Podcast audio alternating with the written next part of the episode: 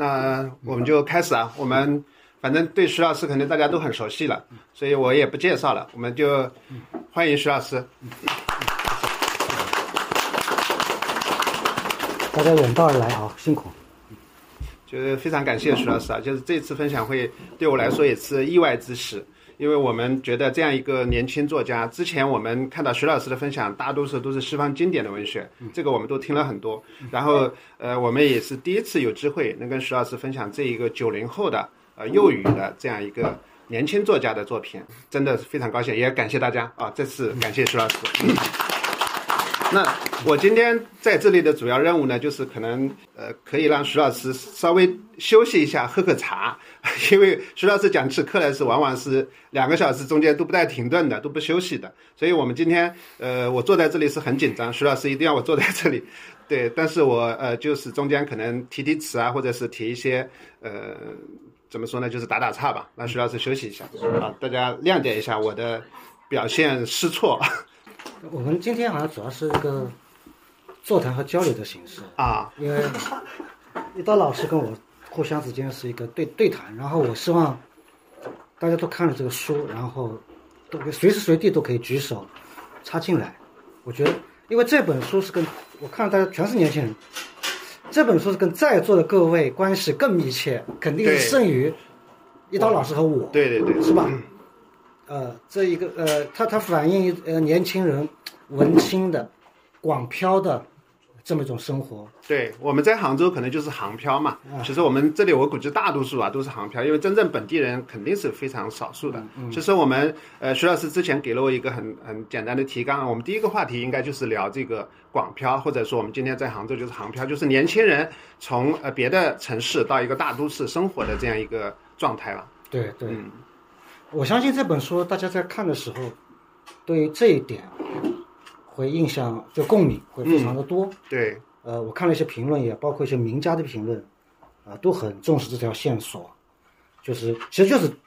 就是当下，当下不是当代了，已经当下。当下对，当下的年轻人他们在一种比较内卷的呃这么一个社会背景下啊，对啊，他们打工，呃，然后谈情说爱，呃，然后嗯。在一个，其实，在异乡吧，他们也不是本地人。对，在都市里边，在异乡，呃，生活下去，这种状态是比较有有生活基础的。是的。我觉得，嗯，虽然你不是年轻人，嗯，我也没说你老，我年轻过，对，也没说老，但是你的这个基础也是跟这个基础是一样的，是的，是差不差不多，差不多的，差不多的，对，但是有时代的不同啊。我刚才稍微梳理了一下，要上午又快速的翻了一遍书，我觉得他可能讲几几种关系，一种是在这个广漂里面的工作关系，啊，还有朋友关系、合租关系，啊，包括性和恋爱的关系，对，啊，还有亲情关系，啊，还有一些他的精神生活。就是我们可能可能简单的是，包括从文本，我也摘录了一些文本，就是从在从文本里面，比如说我们先介入工作关系，因为工作关系是这本书一开头，也是我们这次公众号用来吸引人的，说哎呀，我们这次的是献给周一上午在电脑面前憋气的人，然后我们这个群里就炸了，说哎呀，我们都在憋气，我们天天都在憋气，何止是周一，是一周。对，所以这个是也是当下年轻人呢，我觉得是工作的一种异化吧，就是他对工作的认知，很多人都是说啊，上班如上坟，甚至比上坟还不如。对，对，所以我们可能第一个就是先谈谈这种工作的，因为这个也是这本书开头的第一句话嘛，对吧？嗯，对。呃，本来也我们就是想今天的座谈会分两个方面，这样内容会更集中一些。第一个方面就谈一谈钻空的广漂它的社会性议题。嗯，就这么种社会现象，对，呃，在座朋友都比较有共鸣的啊，我们就可以对谈谈相相关的感受。第二个方面是谈一下这本书的这个精神性的，比如说，呃，我提出它是个存在主义的作品，存在主义的，对。啊，那么存在主义的精神性，包括它的艺术特色，那么分在第二个部分来讲啊，我们一个一个的来讲。对，刚才这个一刀老师他做了一个很清晰的梳理，就是这本书其实他就把这几种关系。构成它的内容，对，是的，工作非常扎实，嗯嗯，恋爱，对，家乡啊，对，他自己的包括亲情、亲情，对，恋爱等等，对。关于工作，你除了这个憋气之外，有没有别的一些在读的时候？嗯，工作其实就是呃，第一个我觉得他是工作，我讲的是工作关系啊，不仅仅是不爱工作，还有工作关系。因为第一个他说他的同事死了嘛，就隔壁的那个同学呃，这个同事工位的工位的隔壁工位的这个自杀了。其实这个就是那个反正评论很多人都提到那个呃，就是莫尔索啊，就提到对，就是加缪的加缪，对作品，所以这个很多人都提到，其实这个确实也是现代城市的一个异化异化，就是我们真的，比如特别是大公司里面，不同工位上的人可能彼此之间是非常陌生的，嗯，对，甚至就是紧邻着座位，然后你好像一个没事人一样啊、他自杀了，然后这个最最重要的是，呃，我因为标了一些啊，就是说事情发生后，主管告诫过我们不要外传，我觉得他没必要这么做，因为第二天这件事就从同事们的闲谈清单中拿掉了。对，这个是一个我们哎，这个对，就当代社会一个非常大的，好像对人的一个异化。对，就是它同个同一个呃单位当中，它有个这样一个梳理，以及以及那种比较原子化的一种生存了，已经是本来这对都是很大的事情。是的，是你，那就是换一个年代来讲，就是那这个事情得谈论这个半年吧，对啊。但现在是什么？确实是可能也是有信息的关系，信息的碎片化，每天好像大事啊，跟外面的事情跟我们联系很紧密，好像那个战争发生了就在我们身边一样的，对吧？对嗯对，可能有这个原因吧。嗯，谈到工作这一块，大家应该很有这种共鸣吧？看这本书的时候，就是有没有人是不是可以插进来，也都可以。刚才徐老师说了，对对对是？是随时都可以可以插进来。对。哎，你说，这个我其实还挺有共鸣的，因为我正好在电商嘛，嗯。然后前阵子不是双十一嘛，正好在双十就上周的周一，也就是双十一过后第一天，就发生了跟这本书拍的一模一样的事情，啊。唯一的区别只是那个人没死啊啊。然后当天下午大概四五点左右，就是直接在工位上晕倒，然后幺幺零过来，然后直接就是急救，啊但最后那个人反正就救回来了。嗯啊，但就第二天发生的事情也跟这本书说的一模一样，就是根本不需要去做任何那种舆论的管控，大家就已经把这个从闲谈中已经过去了。嗯嗯，但很明显感觉就是那一周大家下班时间都很早。嗯。我觉得有时候他可能也不是冷漠，可能就是一种隐痛，那种隐痛又好像一定要像梳理起来很多，你放到表说表述出来，他又变得很奇怪，嗯，他可能甚至变得不真诚。你这个有意对思，就是他一个冷漠的口气，把一个隐痛给表达出来，但表达出来的时候，这个效果显得有点怪怪的啊。啊！这，个一个同事死了死了，然后就也就这样过去了。对对对，嗯。是，他不是像加缪的叙事人这样，他有一个主观上的一个一个姿态，对。好像就在写日常生活的，本来就是这样一个一一个形态。对，是的，这个形态我们会感觉到不太正常，是。有这个意思吧？是是是的，呃，其实这个书里面很多对话啊，我觉得很有意思。就是我的感觉是，幼宇在表达他对一些价值观的思考，以及一些呃呃一些一些矛盾吧他和探讨。我我还是我我主要文本啊，哎我以文本来说，跟大家来分享，然后徐老师给我们讲解。对，他们在三位同事，他有两个好朋友啊，就是我刚才说，虽然有冷漠的工作关系，但是大家往往在这个工作单位都会有一些小圈子的朋友，比如他有两个，一个女性朋友，一个男性朋友，一个叫田尚佳，一个叫乔光辉。他在呃田尚佳很明显也是一个跟他有一定共同语言，后来还跟他发生了一点呃情感关系的这样一个朋友。然后他是很明显也是有一定的精神追求的。他在说，呃田尚佳说人是。人要是对自己的精神世界毫无追求，在我看来是很可惜的。我说你是对的，只不过可能很多人没有多余的力气去追求精神世界了。那这个是我当时在公众号里我也觉得很有感触的，就是确实我们很多年轻人是非常疲惫的、很累的。然后还有一点就是说，呃，但是乔光辉就不是这么认为的。乔光辉说他们就是不够强大。然后呃，我问强大的尽头是什么？呃，强大的标准又是什么？然后乔光辉说：“一个人不抱怨，努力提升自己，比别人强，这就是强大。”嗯，我我发现这个其实是很多呃年轻人当中，可能这两种观点都是非常明显的。就很多人会觉得我是需要战胜自己的，我现在的呃软弱或者是对工作上的不适应，可能是我的问题，我应该更强大，我要去更努力的去适应这个世界。我觉得这个可能也是值得探讨的一个方面。嗯，但一个一个是生存竞争当中的一个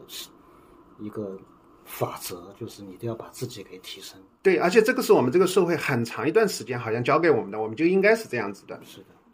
我们前面那个人是讲的是一种疲惫的心态。对对，而且他后面也说了，就是说我们应该尊重个体。呃，他讲了一个，我觉得这个作者在表达，幼鱼在表达，就是强大有没有底呢？可哎，我刚才应该说多少页啊？大家如果有书手上手上就看到三十三页，他讲的就就是这个，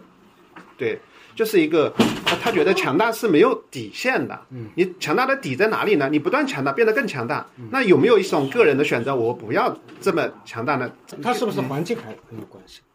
因为这里面谈的东西，任何时代的都他也都会有。在我们这我们所处的那个时代也，他也有。嗯，为什么在这本书里面会这么的受人关注？我我对这个问题很好奇，我也很想问我的学生、年轻的朋友，他们在看这个书的时候，这个方面的感受。他们一般都跟我讲，他说写出了他们的自己的心态，嗯，可能是这本书比较成功的一个地方。对，呃，我你觉得这个主人公有没有代表性？这个有。非常有代表性，对，可能因为我在书店啊接触的年轻人也非常多，我觉得这个是非常有代表性的。这个这这这这里边有个有这样一个辨析啊，嗯，就是我在看这本书的时候，我觉得他写的就是个个别的东西，嗯，就你像这个书的主人公何小何，要谈点博尔赫斯的，对，要谈点加拿大作家门罗的，门罗，这个好像这样谈的人也不是很多的。啊，对，你要是放很广大的一个群体来讲，他应该不是不是很多的。就是这么一个文青的，对。但是那些人在给我反馈的时候，就是说，看了这本书，感觉自己属于一个群群体，就是被这本书标记出来的一个群体。嗯。他不写，可能没自己没没有这种感受，他这么一写，就把这个群体给标记出来了。嗯。呃，感觉到这本书给他一种比较积极的力量，这个力量不是来自于。呃，某种世界观，比如说你要努力或者你要怎么样，他他其实也不是何小何就不是一个很努力的人，对，呃，不是不是那种很积极世界观的，对，是的，他其实是悲挺悲观的，对，这个我们待会儿会谈到，而是说你这样在描写这种生活状态的时候，让我们感觉到我们这种没有什么好说的生活，就是非常一般的平静的生活，也可以在艺术当中得到一个关照，就是刚才我说的标记的这个词的含义，就是通过艺术的。语言把一种当下的生活、一个群体的这种呃存在，给给给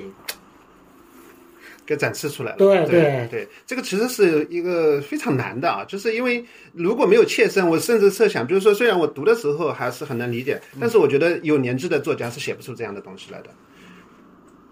是的，这个待会儿我们在谈艺术性的时候，可能还会再谈到，因为我也看当代作家其他的作品。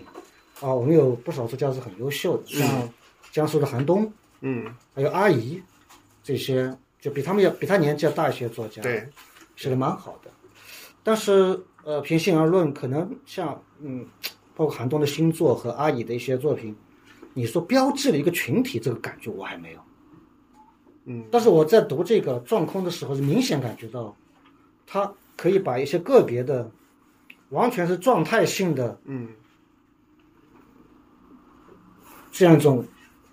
而且我我觉得他其实是呃标志了一个群体，也不仅仅是一个。虽然这何小何是一个个别的人，对，但是他身边的朋友，比如说田尚佳，比如说乔光辉，比如说他同租的呃周周，还有一个呃叫什么名字的，对，包括他的女朋友。其实我觉得他们这一群人，而且就是你好像你身边都有有一些这样的人，他是这样一群人的关系，他们是代表上这个这群年轻人的不同的面向的。对，所以他我觉得他足够丰富，而且这群人是确实跟他在一起的，对，就是就是他身边的这样一群人。嗯，非常遗憾，嗯，如果不是看小说，我我我我在我身边体会不到，好像不会有这么一个一个一个。那那这个时候，书中主人公会跳出来说：“徐老师，你没有生活。”非常正确，非常正确。对，这个因为这个是一个这本书的一个点题的东西啊，他脑子里一直会会被反复在冲击着。他女朋友跟他说了一句话：“你没有生活。”嗯嗯，对，这个其实也是我们我们需要探讨的。我们后面我觉得可以是需要探讨的，是可能是是不是对存在主义的这这个这一派的对进行探讨。对，是。啊，不仅没有生活，而且好像你这种生活还是不是一代人的这个。感受。我有一次去看我一个学生，他住在一乐新村的廉租房里面，嗯。呃，那个地方离我家也不远嘛。嗯。然后我在看这本书的时候，就想起了我的这个事情，嗯。本来也可能会淡忘的。嗯。廉租房有个特点，一走进去，好像所有的门和楼梯都要狭窄 三分之一，还不是三分之二。就是很显然，徐老师对这个经验非常陌生，对，所以他感觉新奇。是我估计在座有很多人都都已经体验过的。然后我看到里面描写的时候，嗯你你进去，这个门都是对，要跟人让着进去的，是吧？因为房东他要极大化利用空间，他把所有的房子都隔得只留一个通道给你。实际上它不符合很多是不符合消防的，但是不管了，他就是把客厅啊什么，甚至厨房全隔出来做房间了。嗯，所以它一定会产生这种人与人之间是没有空隙的一种关系。对这个，我觉得在座有经验的可以分享，你们学生应该是不知道的。我们出来的工作的人应该都知道。我就是刚才就是想到自己的一个经历，就是我之前当上课之前还当了两年兼职嘛，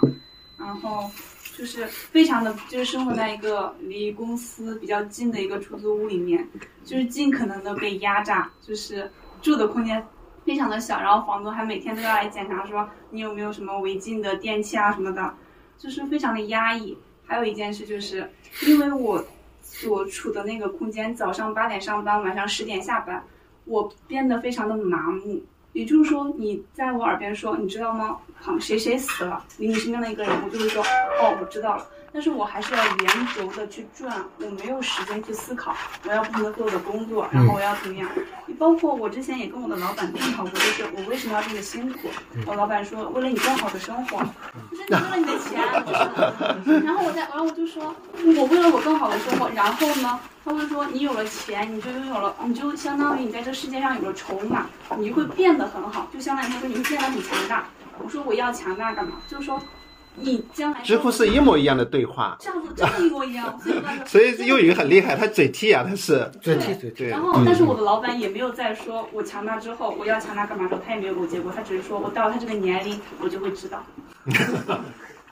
这种小说好像也只有青年作家才能写的。所以我刚才说这个问题嘛，我就是即使那些作家再优秀，他应该写不出这种这种，因为他没有沟通的，对跟他没有办法把这种真的像嘴替一样的话说出来。他可能描述一些状态、一些时代、一些他可能把它看得很清楚，但是我觉得表述是做不到的。但而且我也会担心，哎，这样一个年轻作家，他其实是我我觉得他也是用生命在写作，他这些生命的经验用来写作，他的下一本又怎么写？我我有很，因为他这本书里面其实是他的自传，我好像看过采访，他的母亲是小时候就去世了，这个是一个非常痛的一个经历，对，而且这个对他的人生造成都是非常大的影响，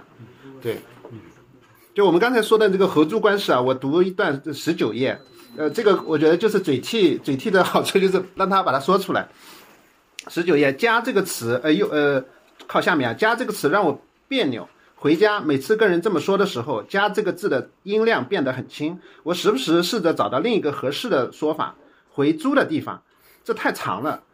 这种强调欲盖弥彰。回住处呢，似乎太正式了，所以只能是回家。这是大家是不是有这种感觉？我家一般说那我我家那边，回那儿。回我也说回去，我要回去了。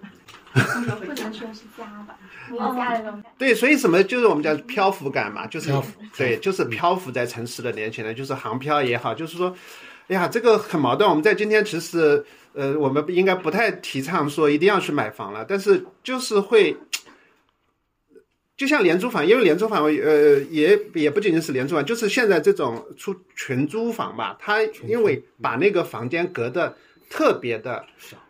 不人性化，就是它其实是没有考考虑人性化的这一面，所以会给人带来的压抑。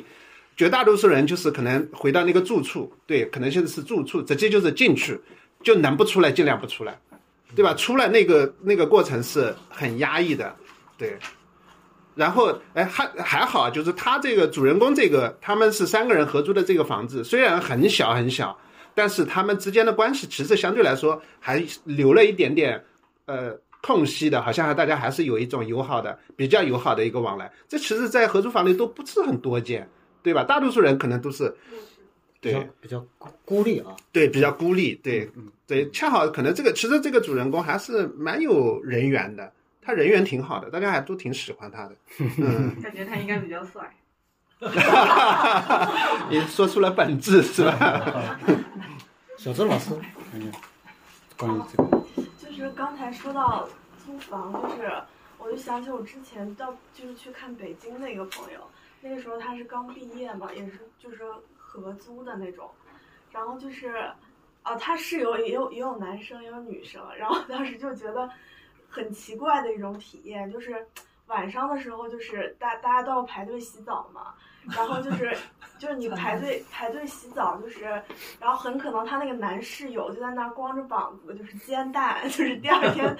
他自己要带的那种健身餐，然后很有可能就是你的某个室友洗澡的时候，你就要想上厕所，然后但是你就要排队，就要去敲门提醒他这种，嗯而且就是那种房子隔音就很差，因为有的它是给你隔出来的，嗯就是隔壁打游戏啊什么，就是讲话你听的声音特别特别清楚，就是你会发现你跟别人的那个，就是在那个身体上啊，就是这个空间上，就是非常非常的近。然后，但是你们的关系，就是实质上的关系，又没有到达那么亲密。嗯然后这个，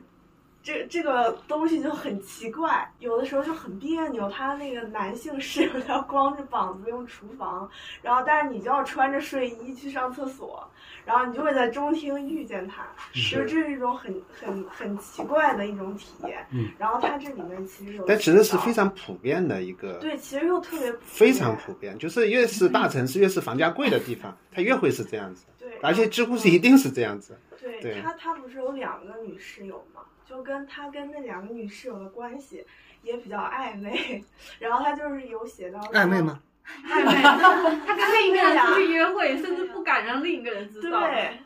就是好像有点那种东西嘛。嗯然后他还会写，就是，呃，他进门的时候就跟一个女室友站在那个门厅特别小，然后另外一个人说就是像人躺在棺材里一样。然后他每次进门前还会去想象，就是他那个女室友的表情，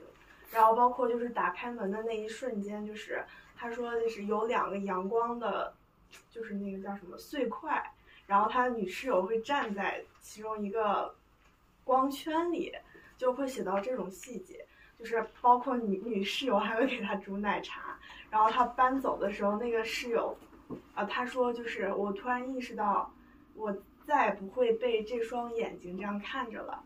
就那个时候读到这儿就有点心痛的感觉。哎，这个是写的好啊。对，对，就是那那那一块儿的节奏，他就把握的非常好。所以我觉得他写他跟他室友的关系，就是还写的很棒的。嗯，这个其实呃，我的理解是应该是就是都市里年轻人之间，或者说彼此还感到孤独的年轻人之间，他的那种若有若无的那种情愫。对对，这个是跟他后面的那个朋友，就他同事跟他发生关系的那个田上家指出来了。他说你爱周周，那个田上家就跟他说你爱周周。他是他是我我的理解啊，他是是一种可能发生但是没有发生的爱情。嗯，对，就是那种现代的都市年轻人的一种一种很，对，很若有若无的那种关系。对他们就是有一点点好像心意相通的那种感觉。对，嗯，那他们应该是痛苦是共通的，什么？就是他们的痛苦的底色是相同的。对对，所以周周有吗？啊呃，你说，我觉得是孤独吧，就孤独的一个底色吧，就是他们，嗯，我感觉，因为他们处在同一个社会和同一个空间中，然后他们经历了同样一种寂寞和就是一样的模式，然后让他们觉得他们心灵相通，但实际上他们可能灵魂并不是共同的。嗯嗯，就是他们在痛苦上面是说啊，我们相当于病友一样的，在一个病房里面嗯相遇了，但实际上只只是一种替代性的安慰。嗯讲的很好。嗯嗯，其其实还是挺微妙的。他，我觉得又有些人还是蛮厉害的，就是他这两个室友，其实他写出了不同的性格，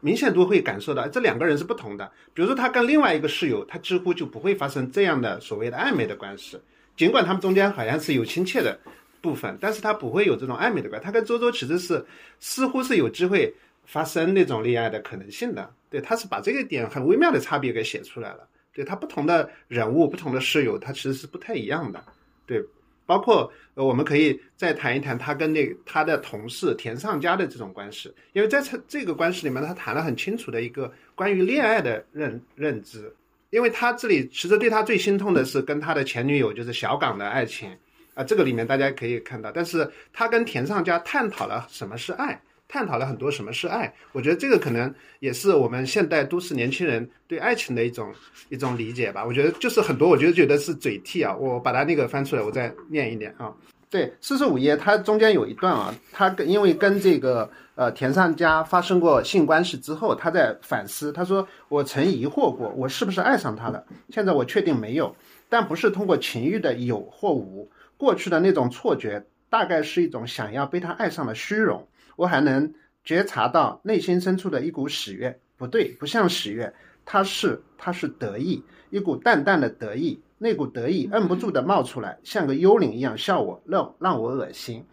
其实大家看到幼宇是一个很善于反思的人，他会很清楚表达的说，我跟他发生性关系不是因为爱，他很清楚，但而且他会会非常恶心自己的这种，好像自己的性魅力啊，好像就像感觉到自己帅，别人愿意跟我怎么样，他这种他自己的反思，我觉得也是很。对，就是还还蛮感人的，就是幼宇就是一个这样的人，他很懂得去反思的人。对，然后呃呃，四十八页，有些时刻我几乎以为自己爱上他了，但我知道没有，确认的方法很不科学。我先让自己坦诚承认爱上他了，然后我就知道我没有。我想不出差在哪儿，我也想他是不是爱我的问题。我给自己的答案是他不爱。啊，的确也的的确确，其实田上家也是一样。然后他另外一个就是五十页，他表达的，他说什么是爱呢？他说：“我说我可能更希望和对方一起理解沉默，我会想要看到对方笃定和执着的那一部分。那那一长段我就不念了。就是这个，他把爱情还是想的特别清楚的，他会很清晰的发觉他跟田上家之间不是爱情，而田上家也发觉他跟他之间就是一个可能是相互的安慰，也是像朋友一样，他们可能还比较的相互理解。”所以这个是一个蛮独特的这个对于恋爱的一些表述，这个我估计跟我们很多年轻人也是有很多共鸣的吧。库切的青春，就是这一部分跟库切那个青春描写的很像，就是男人在以他们会觉得，就是有一点让我一个女性读者会觉得，他们男性会把性当做爱的前提，但是。在发生性之后，男性会考虑的一个问题是：首先，这场性爱是否成功；其次，我跟他是否真的是心灵上的契合。嗯，他们会考虑这个问题，以及我在思考，就是我无法无法接受或者是不能理解的一件事，就是男性在跟女性有发生性爱的苗头时，他不会考虑他是否对这个女性有情感上的苗头，而是直接开始一场。性爱旅程，但其实他俩都不需要这种苗头。对，其实我觉得对于现代女性来讲，她我觉得在这里面啊，我们不要我的感觉啊，是其实他们是很平等的、很对等的两个人。嗯，对，女性没有很清晰的。当然，你要一定说这是男性作家写出来的，呃，这我我没有，我就说在我这本书里面，我感觉到他们是对等的，他们是也是某种意义上是匹配的。对。有没有其他有分享的想法？我觉得他们讲的很好。对对对，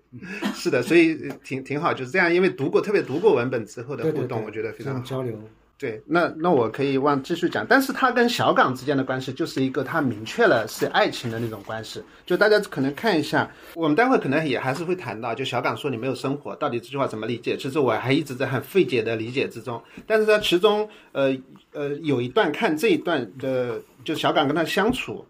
的时候，因为他那天发生的是他第一次到小岗家里，然后小岗的妈妈是一个酒鬼，呃，然后又在喝吐了。然后他在这个时候跟他的相处，他是因为他其实跟他比较深入的一个相处了嘛，然后他就会呃跟小岗之间的对话，我是呃起码是从我这里我是体会到他们之间的那种嗯爱情的，但是他又有一种爱情的无力感，或者说就是像呃其实我本来花了很长啊九十八页，我就读最后一段，他说呃。你误会了，我说我没觉得什么，我很愿意听你说任何话，我只是无措。坦诚说出这个词，我一阵轻松。我说我总觉得有一个庞然大物，面对他我说不出话来。就是他其实很想去爱小港，但是他发现他面对小港的生活，他是没有办法的。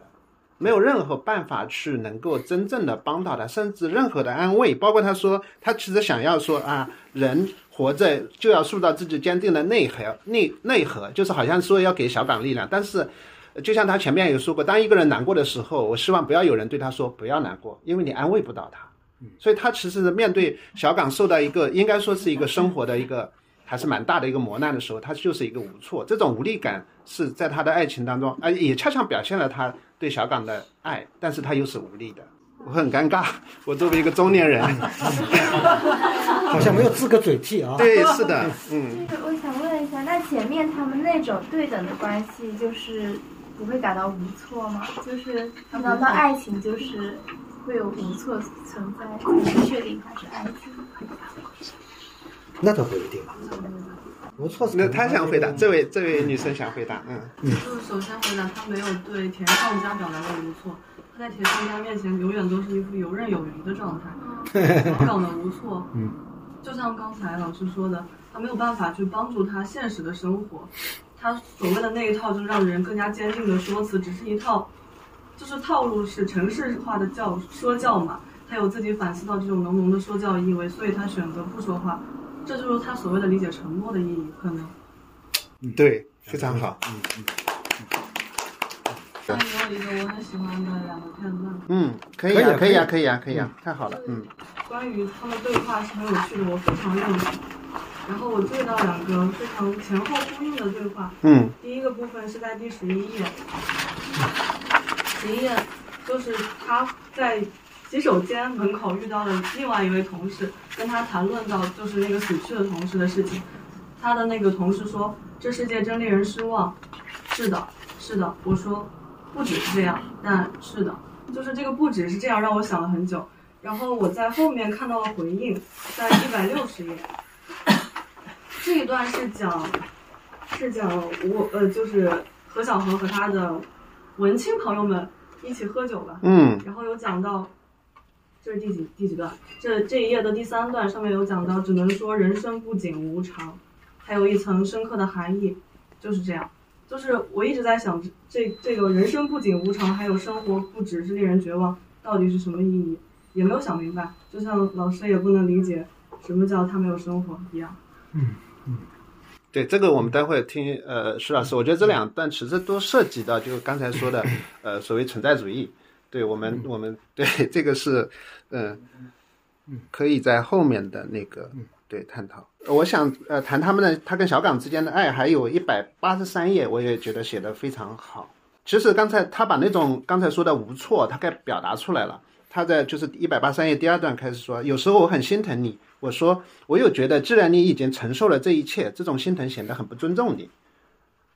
对吧？就是嗯，是他说是的，他说我不想被心疼，那让我觉得很不好。听到这两个字，就像有两个刺猬跑到我脑子里。不过可能我也是需要的。不适的感觉过去后，他又变得特别好，这就是爱吗？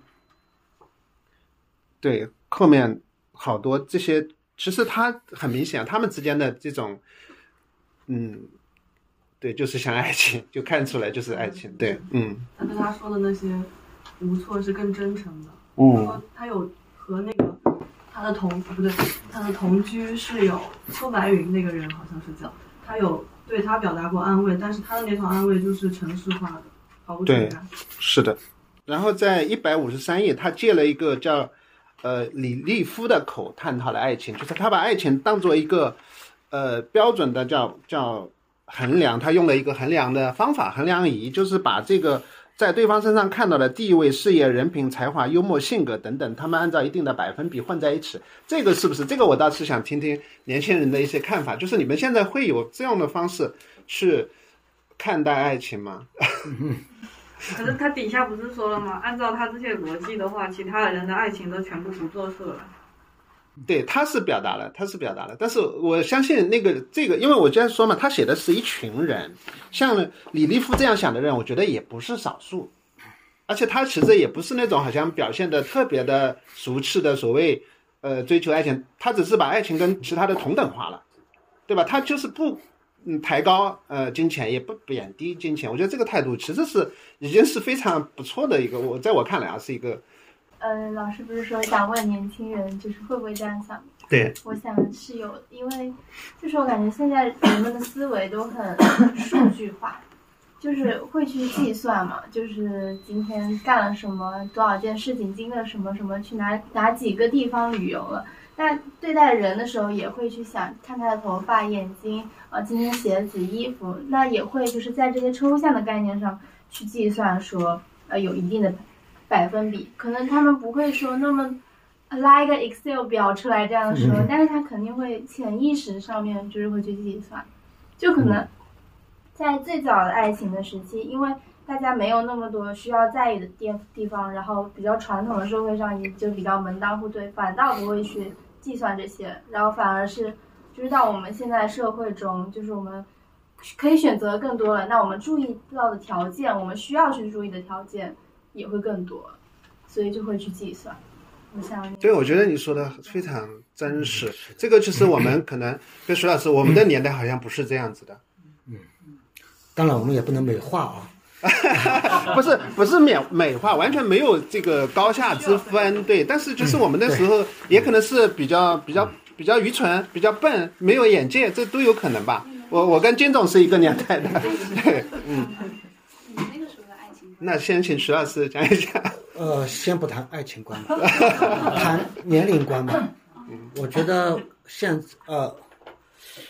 现在的学生，我教的本科生相当于我过去的初三学生。啊，不，倒过来应该是啊，我相当于现我我作为本科生那个时候，相当于现在的初三学生。啊，心智上对，嗯就就就这样一个状状态。现在本科生非常成熟，非常成熟。就是接收信息太多。信息多，然后他的嗯。辨别能力缺差。呃具体压力也不一样。我们是没有任何压力的，因为反正国家分配嘛，所以练拳练拳击啊什么的，啊，对，就是玩嘛，嗯玩到最后你也是有一个好的工作的，然后进了工作也是有国家分配你房子的，就是每个点都可以踩准，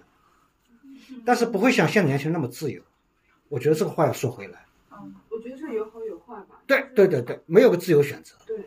就是就是现在年轻人感觉就就是他他这种漂浮的状态，他反而会，因为他失去了像以前分配这种确定性之后，安全感，对他的那个安全感也会、也会消失，然后他也会陷入到另外一种焦虑的情绪当中去。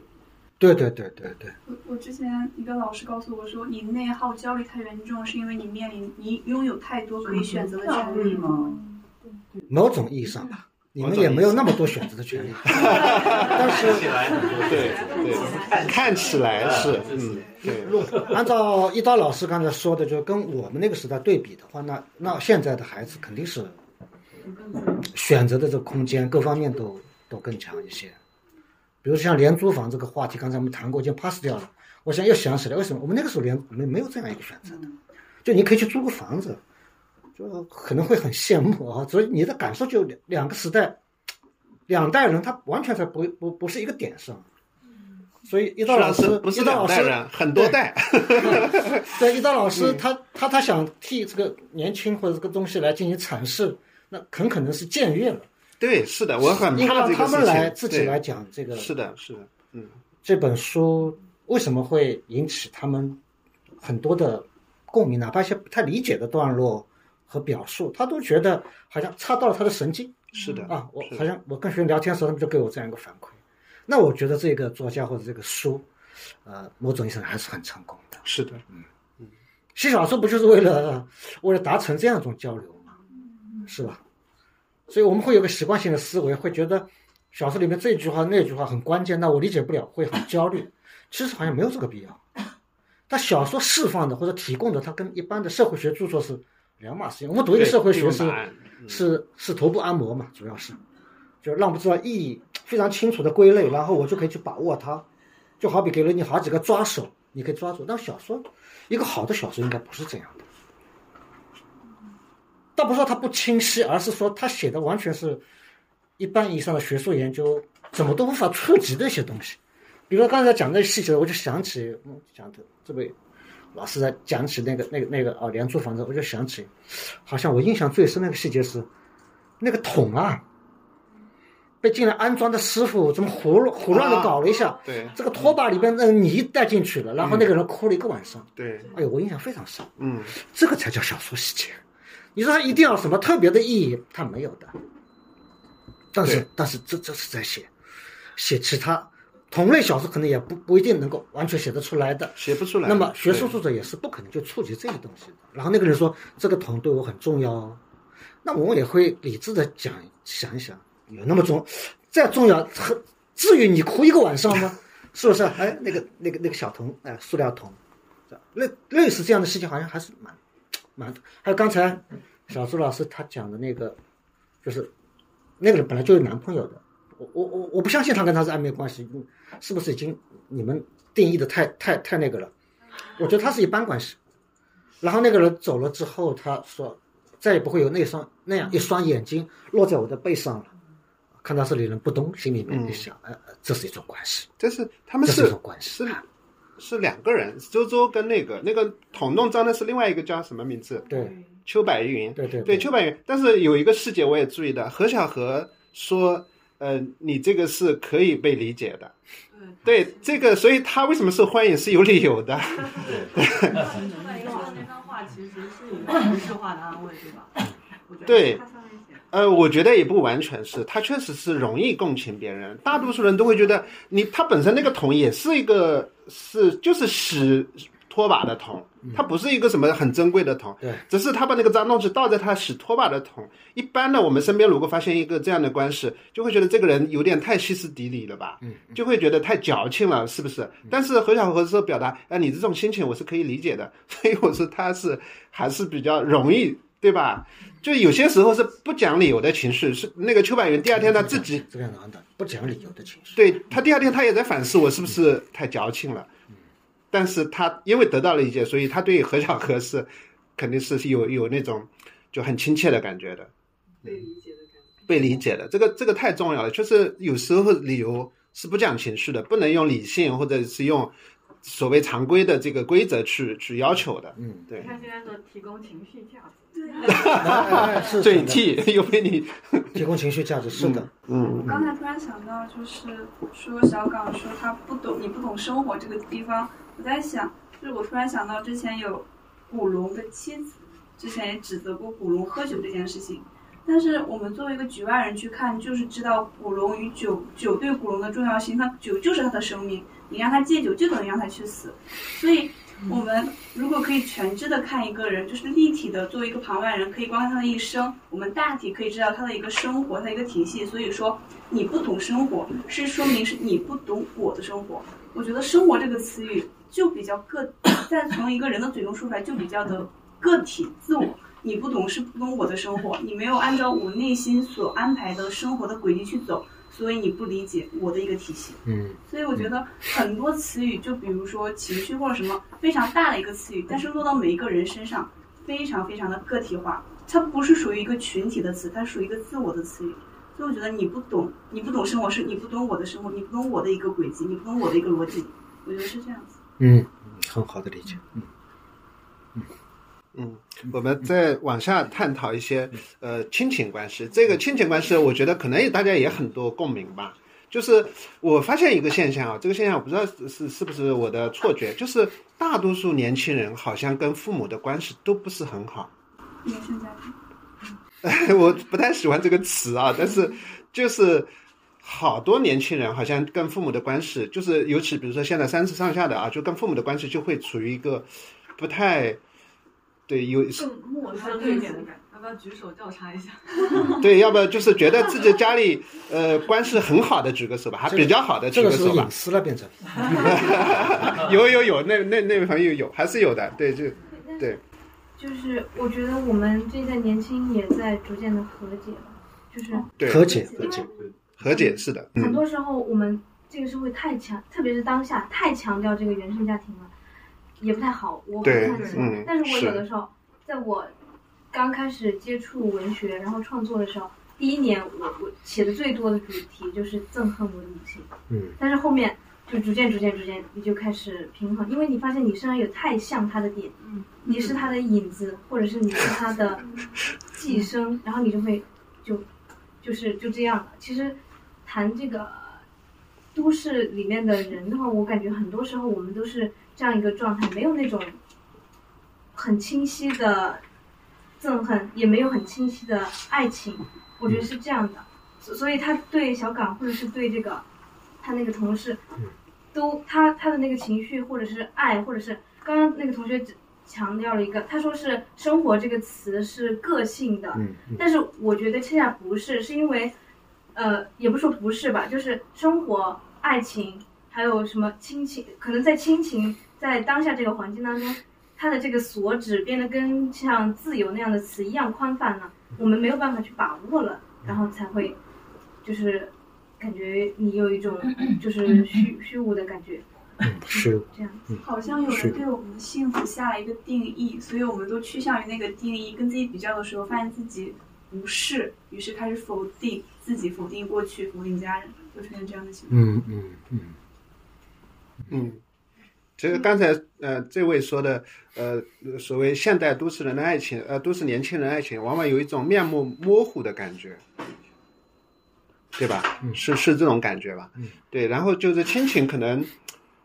我觉得我不知道是不是也是会年龄在一个年龄阶段，但是我觉得肯定是有这个时代的原因的，就是呃现在呃尤其是我们呃讲到被呃这个。呃，广漂或者是杭漂，这样年轻人跟家乡隔得比较远的一种环境下，就大家的整个跟父母的一个环境已经拉开很大的一个差别，呃，包括认知上就有很多的一些矛盾，对吧？特别是比如说催婚啊，这个大家都会看到的啊。如果是你没有呃这段时间没有上班，家里就会非常焦虑，会觉得天哪，你居然没有上班了，对吧？可能这些方面会跟家里就会到了一个非常难沟通的一个地方。但是这本书里面其实写的一个，嗯，他跟他父亲的那种，还是让很让人很心疼的一种关系。他也明确表达过，我爱父亲，我爱我父亲，只是我们都不会表达，我们只是用互相伤害的方式来表达爱，互相表达愤怒的方式。因为因为他们中间还隔着一个他妈妈的死，对他妈妈的死对他们整个家庭造成一个非常大的影响。他甚至我觉得这句话写的也非常狠，也非常到位啊。他就觉得是。呃，我翻一翻，我觉得我可能说不好。呃，一百七十四页好像，就他写的非常好。嗯，他说那时候我和父亲总是很愤怒，没办法正常沟通。我说好像非常非这样不可，不这样就显得太快乐了，快乐让我有负罪感。我说，毕竟我的妈妈死了，我相信我爸也有这种感觉，但他面临的压力更多，他还在养育我，我们找到找不到一种更好的方式伴随死者活下去，所以就愤怒，愤怒，保持不快乐。如果不这样，那妈妈的死算什么呢？或许互相伤害让我们更轻松，那种背叛我们承受不了。就这种心疼，我其实看了这种关系，我觉得确实是非常心疼的，因为这是彼此之间，尤其是两个男人之间，他们没法表达，然后只是会互相伤害。对这个。我相信啊，这个因为是作家，他有一定的亲身经历的，所以这个对作家的性格可能也是影响会非常大的。对，嗯，这条线索应该说从轮廓上讲是很清晰的。是的，它是这里都市的漂浮和一个乡土的，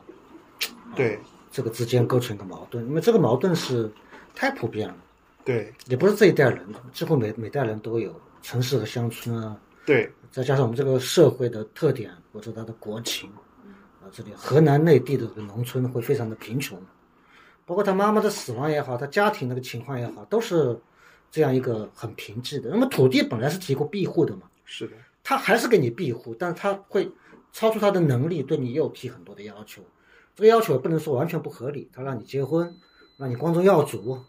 甚至让你给家里寄钱，诸如此类的这种。对，好像经常会发生这样的情况。对，包括他呃，他妈妈的去世，虽然是他小时候的事情，是其实是对他是一个非常大的羞辱，就不仅仅是呃是痛苦啊。你们如果看到那个细节，就是让他见人就跪啊，跪下去才能，因为农村里其实他不是按法律就是来来来行事的嘛，他其实是按照所谓的人情。人情对，或者说甚至是闹事，你通过闹事你才能获得所谓的赔偿，对吧？这个是我们可能这有农村生活经验的人可能会去理解，但是这一个对一个孩子的伤害是太大太大了。对他来讲，他的这个呃也许他后面的整个人的一种漂浮状态，跟他的这段经历是有很大的关系的。对，就是如果你一旦小的时候生长在这样的经历，长大之后脱离这样的环境，步入社会，也会产生一个无所适从的状态，就是完全隔离，就是突然从一个混沌不守序的状态来到一个人人都讲规则、讲制度，你是非常不适应的。嗯。我有这样的经历，嗯，就是就是嗯。不适应，特别不适应，嗯，就是产生一种呃，就是我被隔离在这个社会之外的感觉。对，就没有我们想的那么简单，好像一刀两断，切断了一个跟贫穷这个源泉之间的关系，本来应该是很好的，但实际上它带来的效应也不是那么的简单，是吧？然后这里边还有一些剪不断理还乱的一些东西，他跟他父亲之间，刚才对一刀老老师也说的，因为我我想到我们当代文学的一个很大的主题是乡土主题嘛，对，包括现代文学三四十年代的那种大量的这种乡土描写，改革开放之后的寻根文学，寻寻根文学把乡土是一个进行了一个比较浪漫化的一些描述啊，是。这个山林啊那种，嗯，各种各样的奔放的男女啊，但是可能我们啊中国是一个农农主要是农村占主大比重的一个社会啊，这个这么一个国家，呃，表达一个农村的一个面貌，可能是我们文学当中比较重要的一个内容。其实这一块，不同作家他会有有不同的看法，是吧？嗯，呃，我我在读幼鱼的时候，觉得他跟他对他对农村的这种至少是那种贫瘠，他是不加掩饰的，现在对，也没有丝毫的这个浪漫化的这么一种倾向。文学是个主观的东西，当你要浪漫的时候，完全可以浪漫，可以把农村写成一个一座宝塔、一条黄狗、一个小女孩的这样一个 世外桃源，是吧？对。呃，呃也可以那样去写，嗯，对，包括像萧红的小说也可以写得很那个，嗯，也不能说它就是虚假，是，其实他写的那一段其实是表现的，就是乡村还是很荒蛮的。那个呃，其实年代也不长嘛，对他如果这个年纪来讲，也就是二十年前的一个事情。对，那个时候已经二十一世纪了，呃已，经二十一世纪了，应该。我零零几年嘛，零几年是吧？嗯嗯啊，零几年，对，那可能就他十几岁的时候嘛，十几岁的时候，就是这个可能是真的是一个真实经历。我总感觉，我当然这个是我的这个误解，我经常觉得写的太真实，就不太相信它是虚构的，就会觉得你没有这样的经验，怎么能写得出来？不会有这 有这种感觉。对，当然这个可能是一个很优秀作家的一个能力啊。嗯嗯嗯，对他写的那本《乡村》，就是就是一个很荒蛮的一个现实。嗯嗯就是他，我有一段我印象特别深刻。他说他每次回家一趟，就好像跟家乡的关联就减弱一点，就有那么三四行，然后印象很深刻，因为跟我的感受是一模一样。就是你可能刚刚离开家的时候回去，还有那种浪漫花的那个氛围加在心里，然后又嘴替了。对你一旦离开家五六年，你再回去的时候就没有感觉。也不是没有感觉，其实很多时候是情感的消耗，对吧？就是你回去之后，你好像是要去应付一些社交啦什么也，对，也不是是吧？啊，好吧，这次我错了。就是就是那种感觉。矛盾永远会在，只不过是在你刚到的时候，那种因为内心的喜悦被消磨掉了。但是矛盾它，你回去的时候，它是接踵而至的，它永远不会消失。所以你走的时候那种疲惫，就是矛盾在驱使你离开。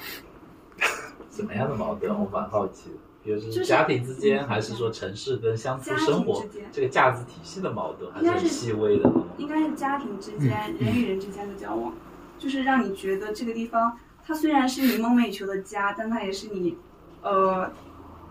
刻不容缓离开的囚笼。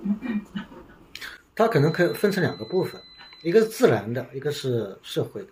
当他回忆家乡自然的时候，他写那个月光什么的都很美，但一旦介入到一个社会的一个捆绑式的一个呃家庭和那个利益关系的时候，那就那就不是这样了。那里边都是充满了我们都可以感觉到的，甚至是比较赤裸的一种贫穷、压力、羞耻。尤其是你步入社会之后，你见到过正常的一个关系，你就没有办法回去再直视自己所面对的那个环境。是的，这里边好像一个年轻人，他已经有一个价值观的一个转换和变化，然后原先那一套跟他之间就是一个一个格格格不入。原先那一套是你要面对这个贫瘠的环境，已经练成的一整套东西，你只要有点突破，你就活不下去在这个地方，是吧？你你得依靠风俗，依靠一种，呃，他他自己的理解来做，但他把这个理解当做一条规训，传给下一代的时候，下一代是没有办法按照这个东西来做，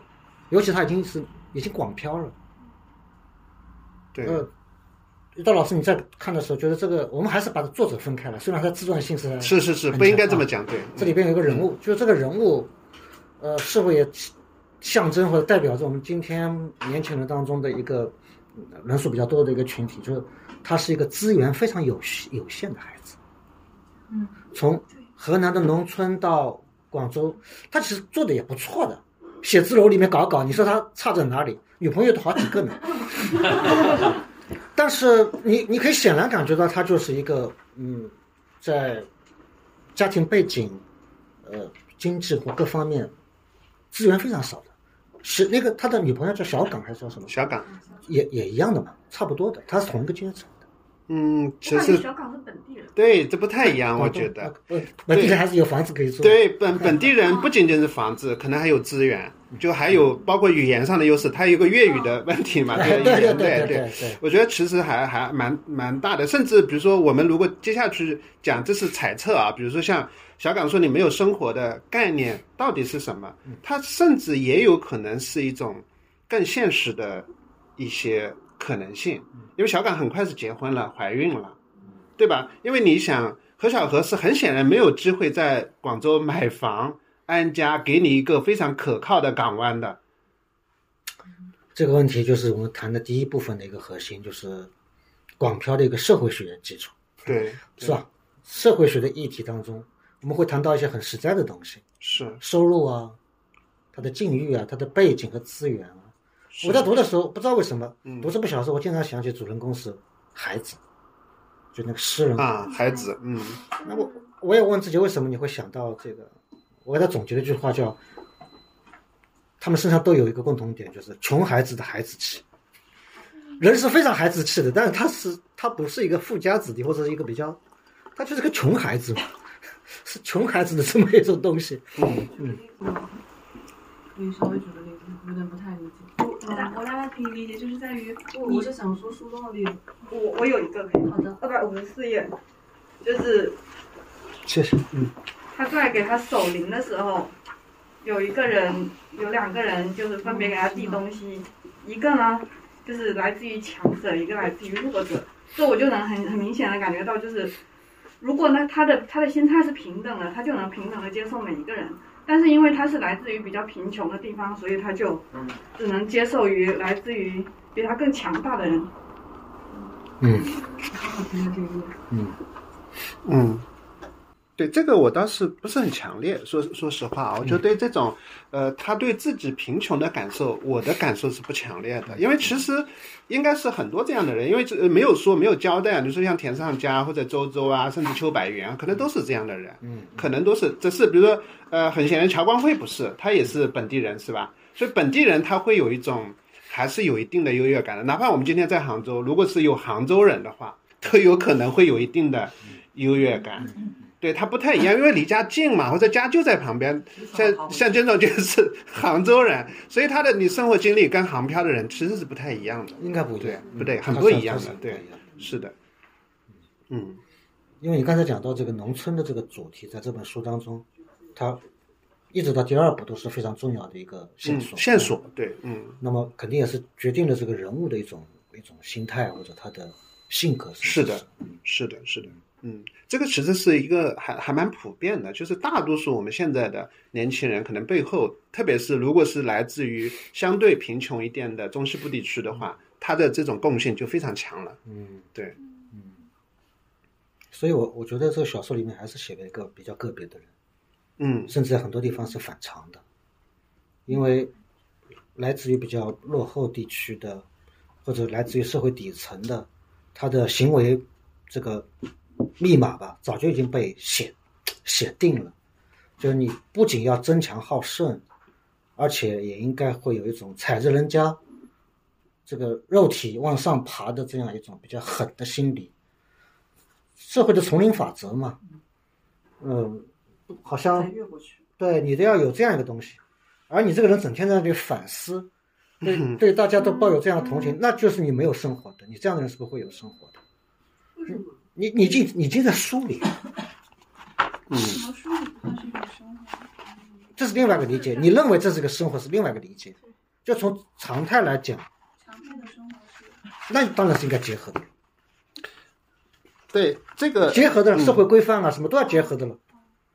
是不是啊？它是一个社会，就是这样一个一个集体嘛，一个一个一个一个构成。那你认为他拒绝结合这个社会的原动力是什么？是因为他来自那个偏远地区？那倒不是还是说不不不我觉得重点肯定是因为他是一个文艺青年或者说知识分子型。啊，对对对，这个是我们待会儿就是要讲的一个主题。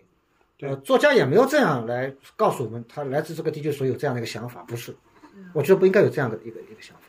嗯，呃，我是觉得就是可能这是两个方面，一方面就是他小时候受的那个生活经验，对吧？就是他母亲在十岁的时候就去世，包括他经受过的那些东西，这个对他的性格的形成可能是有一定的影响。这个如果说原生家庭这个词，我觉得这个时候是可以用的，对他的影响肯定是有的。对，另外一点就是就是读了很多书嘛，这里面就也有也有包括那个我刚才翻到，因为我们下一个我提的标题就是谈他的精神生活，在九十六页的那个 小岗跟他的对话里面在说，呃，小岗就说，他说如果一个人读了很多书，只读出一身傲慢，那就太可惜了。然后小岗说你不傲慢吗？他说我觉得你有时候好傲慢，对我傲慢，我说所以我很可笑。他说可能你不是傲慢，只是书让你离真人离得更远了。对，这就刚才这个意思。对，这个确实是啊，就是这书可能就是书读多了，他会有有这样的一个，因为你太多的活在那个精神世界里面了。对，嗯我觉得就是一般而言，就是你作为一个外地人，嗯而且是一个农村出来的孩子，然后再加上你的家庭不幸福，你的母亲早逝了，然后你来到广州，嗯那我们的想象应该是这个人应该是拼命往上爬的那种。对，脑袋要削尖的。对，就是嗯，我是有能力我才呃来到大城市的，然后我应该就是努力改变自己的命运，然后非常能承担，非常能吃苦，然后非常的不敏感，就不能是有一个文青的形象，但他是一个文艺青年。就刚刚开始就是一刀老师念那个，嗯，他们聚会的时候那个人说的，说这个。呃，一个人身上应该要有一些精神生活的追求的是那。嗯。个李立夫说的啊就是嗯。我会去评估一个对人，一个 Excel 的表，嗯嗯。对 Excel 表那个，嗯。就我反而觉得其实，其实就是可能大部分人都是这样的，就是包括我们的就是以前的父辈，就是他大家在择偶的时候，其实都会去评估另一方身上的这个东西到底跟我是不是匹配，对，就条件好坏。嗯但是呢，这是一本文青的小说嘛，就是。就是他他们聚会上也有很多文青，反而是对于文青来说，这个东西我们特别不能接受。嗯，其实是我觉得就像一个一个平衡质，一个在这一端，一个在那一端，其实是中大多数人在这个两端之间滑行的，没有，而且都不是说固定在哪个点上，都在变化的。我的感受好像是这样子，对，我觉得就是，因为他塑造的其实是一个文青的这个形象，然后其实是跟普通意义上的你从一个农村来到大城市的孩子其实是不一样的。然后包括就是，我觉得刚才徐老师提到乡土文学，然后寻根文学会把乡村浪漫化嘛，然后我会觉得这个作者他反而是他他寻根的那一部分，好像是在他的那个女友身上，就那个小港身上要去找到那种港湾的感觉，嗯，那种根基的一个感觉。然后他自己的故乡反而不是，然后他是要脱离他那种乡土的。嗯然后他这个女朋友对这种生活这种承担呀，就是这个母亲是酒鬼啊，然后而且母亲之前还被男的骗过，这些就反而让他觉得这种坚韧的品质非常吸引他。嗯就是他作为一个文青，嗯就是对很喜欢谈博尔赫斯，在这是他身上所没有的东西。嗯嗯，对，对，我觉得你说的确实是把他让我们更深的理解了他跟他之间的爱情是怎么发生的。对他确实是向往那种，对对对，坚韧的那种力量。对，嗯，我们看到这本书的第二个部分，它就是一个流浪，对，但是脱离在第一部分开篇的时候就已经开始了，只是我们没有意识到而已。慢慢慢慢这种东西在加浓，就意识到这个主人公跟他的眼前的生活好像是有一个疏离的关系，逐渐的逐渐的会叭一下子掉到这个圈子外面去。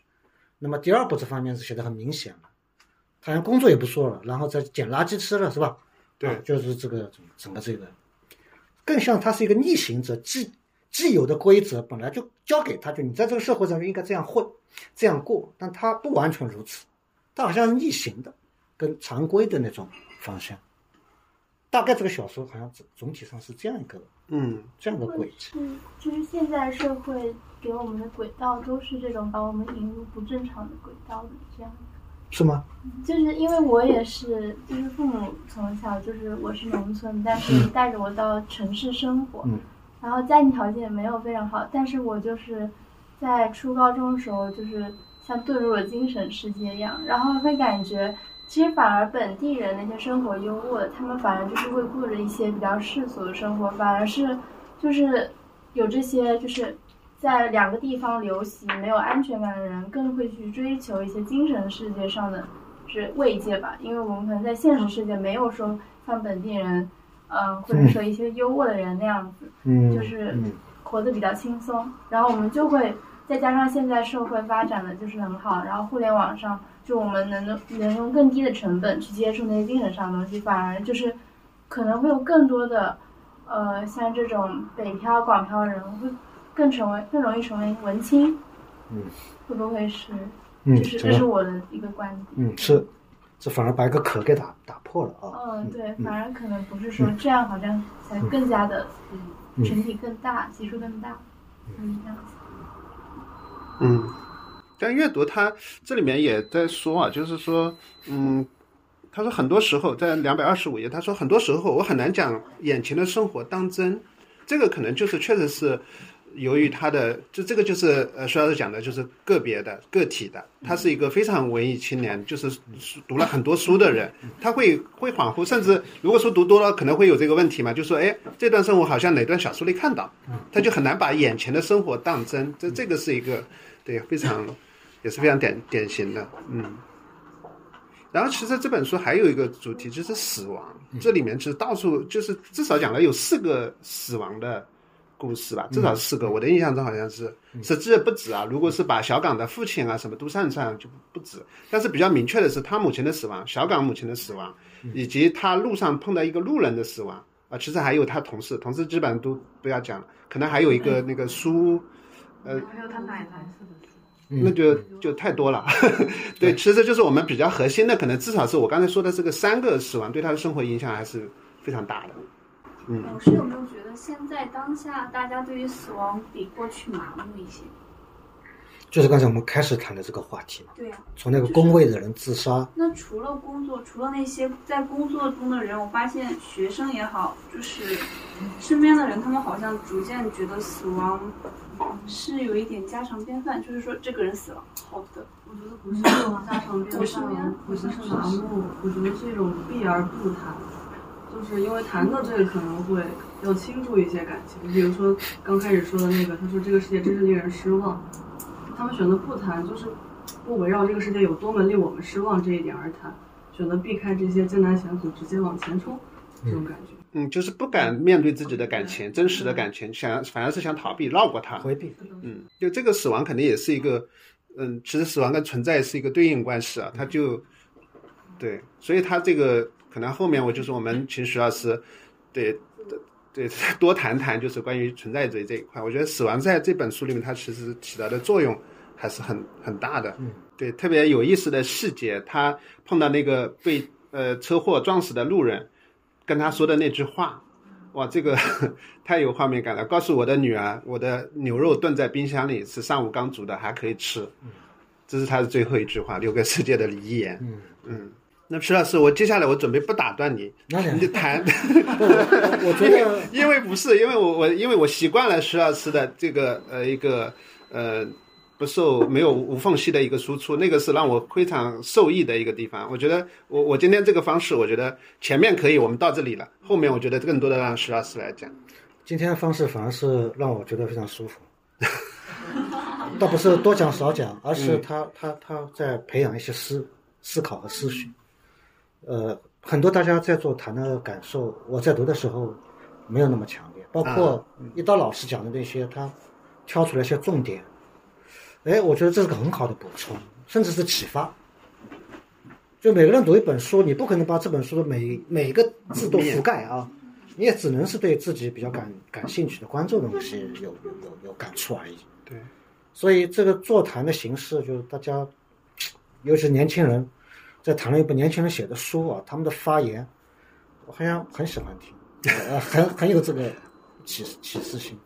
刚才讲到的死亡的问题，呃，甚至是流浪的问题，好像我在读这个书的时候，不是最关关注的，倒不是这些主题不重要，而是这些主题，我觉得很熟悉啊。在我以前研究的这个这个领域当中，呃，在国外的文学当中，对这个经常会写的。呃，这本书我最感兴趣的是那些难以复述的段落，就是为了今天这个座谈会，就我昨天把这个书要重读嘛。这是个很有才华的作家，他的方法是把生活的，他他的叙述基本上在一个单位面积内是没有一个完整的结构和故事的，就你看不见那些人的那些那些脉络。比如他会拉长段落写一个在走廊上跟一个人聊天的这么一个细节，那个感应灯啪一下亮了一下，然后这个脸被什么光打打住了，或者白天在那个他女朋友的屋子里的时候，他阳光把窗户变得很小，然后窗棱上的那些图案什么什么什么，窗外面那个树树冠，高高的那个树冠，树冠像中年男人染发。染出来的那种奇形怪状、怪状那种颜色，我觉得我非常喜欢他这种描写。它是一种个体的情绪，通过景物和一些破碎的细节的描写，嗯，能够比较淋漓尽致的展现出来的这么一本小说。如果你要让我对这部小说做一个评价，我说，我觉得我最喜欢的是他写这些写这些东西，包括刚才讲的那个关于那个桶啊。呃，他要哭一个晚上的那些那些时间，呃，这些是非常多。我们随便翻开一页，看到这个作家的方法就是像国画里边那个皴皴擦啊，就是用比较干的墨，里边再稍微加点水，有点有点湿润的，然后反反复复在那里擦擦擦擦擦，擦到后来它渲染出一种效果，它使你对一个基本上没有什么意义的细节产生一种很有意思的、有点味道的那种感觉。我觉得这是他的。过人的地方，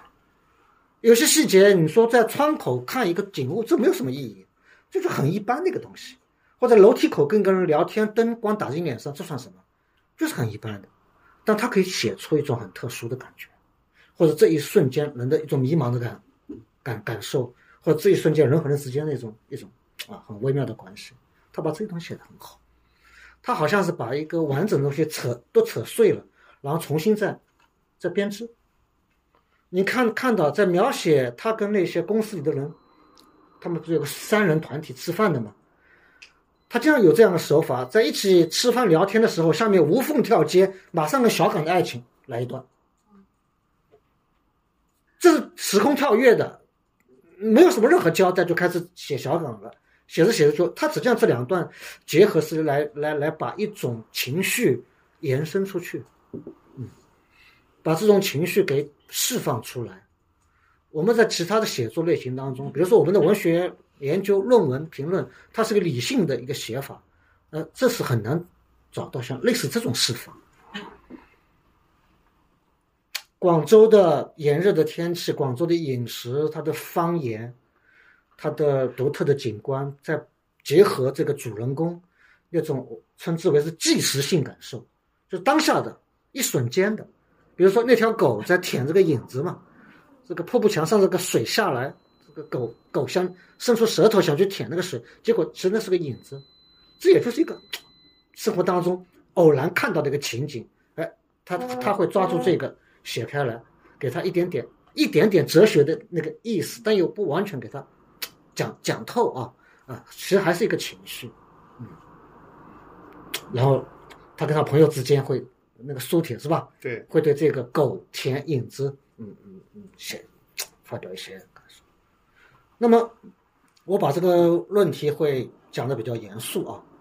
就是说，嗯，存在主义它是讲个体的，存在主义很久以前发生，五六十年代就二战前后，法国，然后在欧洲、美国，这是一个已经过去的思潮。那么，中国由于它独特的历史，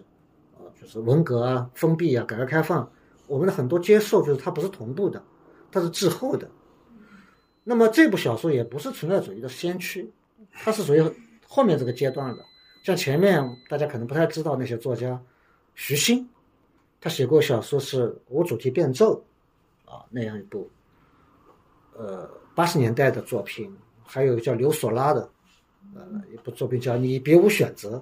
这个才是中国当代文学存在主义的这个第一个阶段。呃，里面还有一些作家名气现在是已经没有了，像石工，我很喜欢看他的东西，但他后来为什么不写，我也不太不太清楚。就那一代现在已经是五六十岁了，甚至是六七十岁了，就这代人。然后轮到这个《撞空》的作者，九零后更年轻的一代，但其实我觉得他还是在写一个存在主义的东西，就是强调。一个拖欠的，在书里边，它不是马上实现的，它仍然是渐进式的，逐逐渐从它的风俗、它的既定的社会价值体系当中，它有一个拖欠。广漂，广漂并不一定是拖欠，广漂甚至实际上是一个更现实的一种一种生活的打拼，就建立自己的财富、自己的一个稳定的一个社会啊身份等等。但在书里边，这个孩子他，我刚才说是有点逆行，就跟他的那个命运和他的。本来就应该他要做的这个事情，他是倒着来的，他逐渐的在在脱离和脱镶嵌的嵌，脱离他原先的这个被嵌入的这么一些东西。然后我们看到第二部当中，他索性就开始这种关联都没有了，好像从悬崖上掉下去了，在城市里边开始漂流。呃，这种对个体的你说那种漂浮感那种比较极致的描写，就是我心目当中。很典型的存在主义小说，就是老师能不能讲一下，就是这个呃存在主义，尤其是刚才讲了，就是说呃在西方实际上好像都被认为是一个被完成的一个命题，对。但是为什么在我们当下啊这个问题，包括我们一些关于存在主义的哲学的书籍，其实也受到的关注更多，这是一个什么样的一个原因？我的解释可能比较这个，也只能抓住一点吧啊。我觉得存在主义在法国的意义还不如在东方的意义来的更更强烈一些。虽然存在主义起源于德国、法国这些中欧和西欧国家，啊，就的确在那边也是大批的加缪、沙特这些波伏娃等等等等啊，就这里不一一的展开讲了。为什么存在主义会在中国的这几十年当中持续的获得关注？他的学术论著和他的小说，我觉得一个强调个体自由、个人选择的这么一种哲学倾向的这么一种思想流派，它肯定会在一个高度父权的社会里边，它有炸药的作用。嗯，呃，它有破坏力，它是很反动的，它是这种。这个反动在法国的意义可能不如在日本、在韩国以及在中国大陆和台湾它来的更加。冲击力很强，因为那个社会是讲讲一个集体的规范和集体的一个义务啊，它不是一个建立在纯个体感受的基础上的一个文化状态。那么现在的年轻人，他他他要求自己获得这样一种比较有深度的个人的体验，并且用文字和文学的形式把它表表表现出来。所以刚才我讲到的这个。可能还不仅仅是一个艺术手法的问题啊，就是说他怎么写怎么写。刚才我也做了一些介绍。我觉得一部小说它不应该承担那种过于哲学化的社会学意义上的这样一个大的命题。好比我在这个小说里要表达个人自由是正确的，我们应该进行自由选择，我们应该脱离乡土。我觉得这样写，这不是文学要做的事情啊。文学它是一个情绪非常复杂、浓缩的这样一个联系性很强的这么一种比较感性的这么一个东西。那么这部小说在什么地方体现一个存在主义的东西呢？就是我刚才讲的，当一个人能够把一种景致很日常化、非常平淡的这个生活情景描写的那么的有情绪色彩和个体深度的时候，我觉得这就是一部很漂亮的存在主义作品。它摆脱了泛泛的、空洞的那种无我的状态的一个景物描写，而达到一种非常别致的个体化的一个描写。在这个方面，又有这部小说是，我认为是取得一个比较好的一个成就。如果不是说很高的一个成就的话，我觉得是相当相当的出色。你去翻开来，每个段落都是几乎都是具有这样的一种啊，它的这个情景都是很简单，简单到它根本就不是一个情节。啊，街上碰到一个人，这算什么？一条狗走过来，一条黄狗，他不是写那个黄狗，哎，然后他发现卫生间里边那个排气扇啊，排气扇的缝隙，当排气扇不扇动的，它是有缝隙的，缝隙外面可以看到窗外的一个景色，就包括这些景物描写，读起来很非常有味道。它沾染着这个这个跟生活保持某种疏离状态的这个人的他的真实的呃内心的反思和情绪色彩。那么这种色彩被写得越真实，这个小说在这个方面的力量，它会就会越来越强大。这个何小何这个人物基本上就是一个阴柔的、内向的，甚至带有自虐色彩的呵呵 这么一个一个一个形象啊。但是这种阴柔、内向和自虐，在情绪的丰富性方面，它倒是提供了一个非常大的 空间。我们不是说男性就是应该有一个规范，呃，就有一个有一个模式，但是确实，男性应该好像是一种占有性的、阳刚的。当一个男性脱离了这些东西，转入到一种情绪非常丰富的反思的状态的时候，我只能说你是没有生活的。它是一个野蛮的一个侵侵侵犯性的一个东西啊！但是你把自己搞得非常非常文雅了，已经是。不再读很多书，我们很多人读了很多书，但达不到这个状态。我觉得他是一个心性，他是这样一种人，嗯，非常敏感、善良、内向。其实他脱离故乡，也不就是我们换了我们的话，几下就可以把他脱离，就删掉一个联系。他他他不行的，他明明知道这是不对的，或者是这是没有什么的，但他还是有很多的丝丝缕缕的这个东西在里边。他就这么一个一个性格的人。嗯那么这个书里的，在书的开篇就已经有，然后后来他就是经常闪闪烁烁、闪闪烁烁的出现出现。到了小说第二部，梆一下子，这个人就飘开去了，就就开始了另外一段，用这个剧作家李静老师的话讲，就是来了一段像奥德赛的旅程一样的一个对 漂泊之旅啊。嗯，他是进入到这样的状态当中去，甚至有的时候我会感觉到。第一部的味道更有意思，就是将离未离之际的，他跟生活之间的这样一种。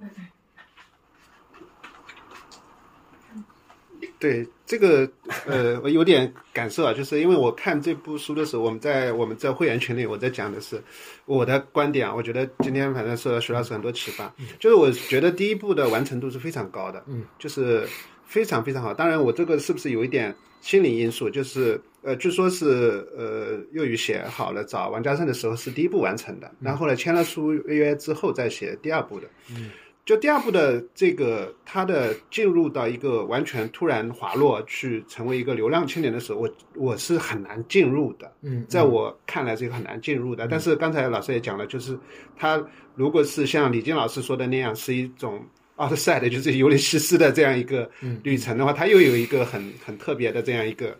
呃意意义在了。所以这个我也也想，可能大家也可以聊一下，特别是看完了可以聊一下自己的看法。对。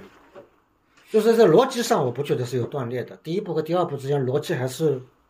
平滑的，嗯、还是衔接的。因为第一部当中，它已经有有这个意各种各样的脱离的一种一种意象在里面。是的啊然后这里再这样啊。是的，只不过在读第二部的时候，我感觉好像你告诉我这样写比较有分量，我也能认同。嗯，但这个认同不一定是感同身受的认同，会感觉到第二部写的有点刻意，对我也是有这个、嗯这个感觉。对不像第一部当中那些微妙的关系。对，呃，实际上它的结构一开始它它的结构应该是呃，我这方面不专业啊，但是我觉得结构它一开始是计划好的，是一个是一个都有的，包括苏铁的出现啊，因为苏铁这个这个人物是像一个影子一样嘛，就是他的出现其实是一开始就有，而且这是一种非常巧妙的一些写作手法。呃，类似于可能像布拉尼奥这种都有，他会把一个悬念放在前面，然后后面能带着你阅读，这是一个非常巧妙的一个写作的一个结构吧。嗯嗯，对，然后但是它，嗯，整个的从其实包括第二部的大部大半部分都是写的非常的，对，在我看来就是非常的现实主义，就是它特别的写能够的蛮好的，写的对，这就特别真实，就是因为我们判断就是这个所有的一些人物啊，他是不是立得住，他的整个一个情节啊，是不是合理？对，这个我都觉得非常非常好。是的，就是但是那个是我觉得是一种追求吧，就是他想要有一种新的一个创作手法，或者是也是在面对对的一种情绪上，可能到这一个他是得这么写了。嗯，对，这个确实我呃，大家看完的可以讲一讲。对，嗯就是我当时也跟那个徐老师讨论过，嗯是觉得第二部没有第一部那么好看。嗯就作为一个读者，就是第一部读的特别津津有味，嗯然后但是第二部就觉得他冗余了，就是他还是在写很多他之前跟那个小港的回忆啊什么的。其实我觉得第一部写的已经很充分了，觉得没有必要在第二段，呃，就是第二部再那么去浓浓墨重彩。就我觉得它可以完全作为一个就是短小精悍的这么一个小说，就是中篇吧，大概那个篇幅。就我感觉有有很多第二部的东西，就是穿插在第一部就可以了。就是就比方说在读《雪国》，就是川端康成这个《雪国》的时候，你就是有一种对那两个女主角有一种雾里看花的感觉，就是君子跟叶子。就是他没有说我再来个第二部，然后把这个这两个两个女主角的身世，然后再就是再写一遍，写的很清楚，就不必要这样做。我觉得，就第一部已经足够了。他的观点蛮有意思。嗯我跟李静老师在电话聊天的时候，我们的看法是不一样的。他他他是就是认同这样一个写法，嗯我呢呃有保留。我觉得第二部，我说读读读完第一部差不多，嗯，第二部我觉得没有必要再再续续写。当然各有各的理由啊。对对，我我这可能正好曲中，我觉得大部分我还是觉得非常优秀的。啊，特别是我其实是标注了这个最后一部分啊，它的那个升华的部分，我觉得是，你看我红笔涂的就是三百三三百五十四、三百五十五页，我觉得是非常有力量感的这个剧，是的是的。而且是直面生活的，就是什么是生活，它这里就在追问了。对，不断的在追问，我觉得这个是一个非常有力量感的表达。但如果没有这一部分，我觉得还蛮遗憾的。就是可能美学上有会，比如说雾里看花的，或者是留有余地的，它也是一种美。但是它也有另外的，比如说像这种直抒胸臆的，我也觉得是表达的非常好的。嗯，而且我们年轻人可能也需要这样的嘴替。其实这些都是一个嘴替的部分。就像刚才说说这个呃。这个存在主义，其实他这里都在说了。那个声音说，我们仿佛拥有了个体的自由，但我们特别无力无力。我们似乎有所选择，但仍是沿着一条划定的路，没有找到新的路途，并且傲慢地认为另一些人过着一种不值一提的生活。可是我们的生活到底哪里更值得得意？但这下面一长段都是这样的一个，而且是对没对没有缝隙的句子，而且他他都在说，因为他什么用左手压住嘴，又叠上去右手，就那声音仿佛长了嘴，是另外一个他身上的另外一个人在替他去表达。在这一段读这一段的时候，应该是酣畅淋漓的，大家都会有有这种强烈的那种同感的，对。所以我倒觉得，就是像这像这些部分是不可省略的，他应该要要把这种情绪对表达出来会，会让人更加的对感觉酣 酣畅淋漓。嗯嗯。有个不一样的看法，嗯。就是我读这本书，我是最喜欢中间的那一部分，嗯。然后包括结尾，刚刚老师说的，嗯，很有力量感，我是认同的。但是我觉得他给了一个非常直白的回答，就是他给了一个没有一种不值得过的生活，三百五十页，你对现在的生活也很值得过喽。他其实就是在直面回答这个问题。对我觉得直面回答问题不是一个小说结尾。必要做的事情也可以做，我尊重他的选择，但是我会觉得这本小说像是没写完，我会觉得还剩一个尾巴。嗯，很好。嗯，嗯，有什么再要补充的吗？再补充的不知道。嗯，嗯，对，我觉得他也不能说是他给出答案，因为他这个假借的口不不是他由他控制的一个输出，对，是一个好像是另外一个影子在输出，他并没有表达出我同意或者我就认为应该是这样子，只是有另外一种，就像我们一个人身上就会经常有这种另外的声音在告诉自己的，对吧？我认同的是，我觉得他那种争辩的声音是主要体现在开篇，就是老师说更喜欢的部分，那个部分我觉得他正面的声音非常明显，比如说就是那种生活不止无常这种话，就是一个反思的状态嘛，反思者的状态。对我觉得结尾应该可以算是他给出明确的结果，说不定这个作者是更想要他的小说有一个有一个限定的指向的，我不确定。嗯嗯，其他各位都可以聊聊啊，这个，嗯我们后面作为作家，嗯，听听你的意见。写作的人他他会有他不同的想法啊。其实我我我其实反而在想另外一个东西，因为就是呃，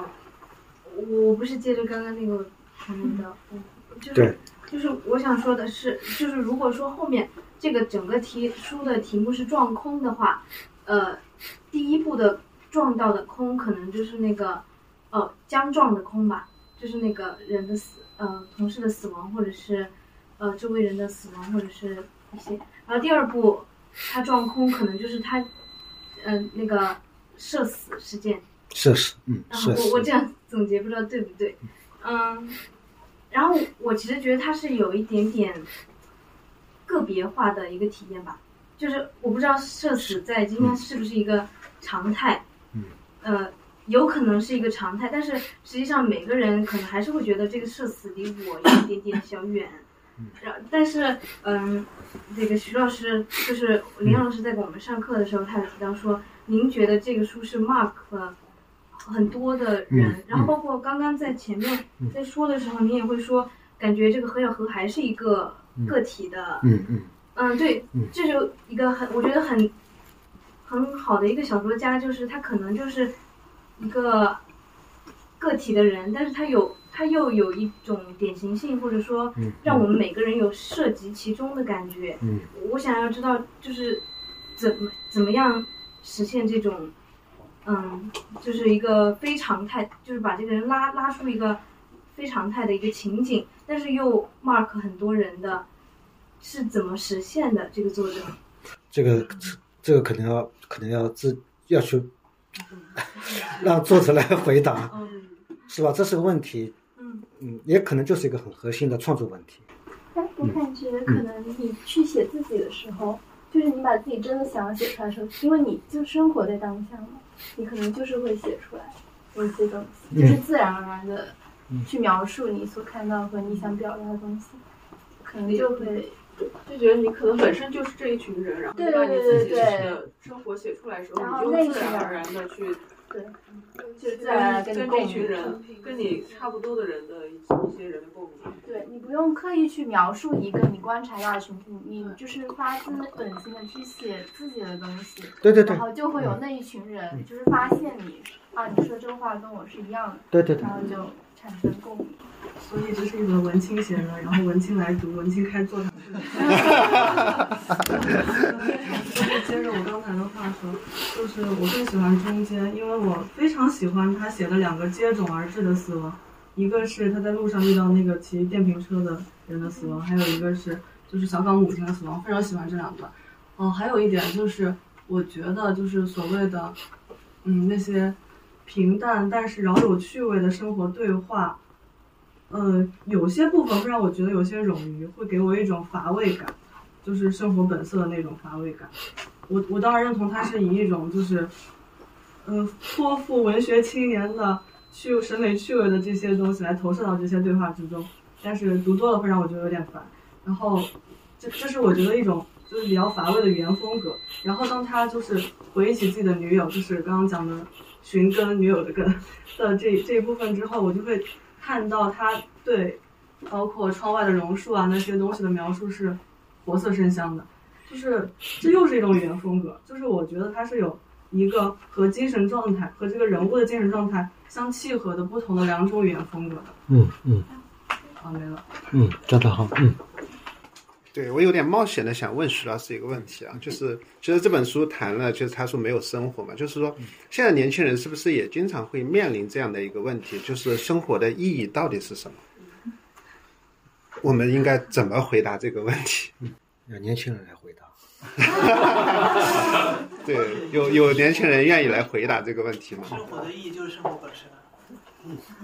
这这是你的这个人物讲的话。啊，是吧？嗯，你说。其实其实最近最近也是我我个人的一个经历，我最近其实也是就是离职了，就是离职之后，呃，我大概一周的时间，我其实也就在想这个问题，因为之前，呃，包括我个人经历，可能就是我觉得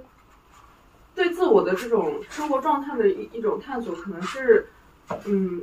包括就是在我之前应试教育的这一段时间里面，甚至到大学，甚至到第一段工作之结束之前，都是没有开启的一个状态。然后，当你真真正的，比如说你离职了，你真的有一段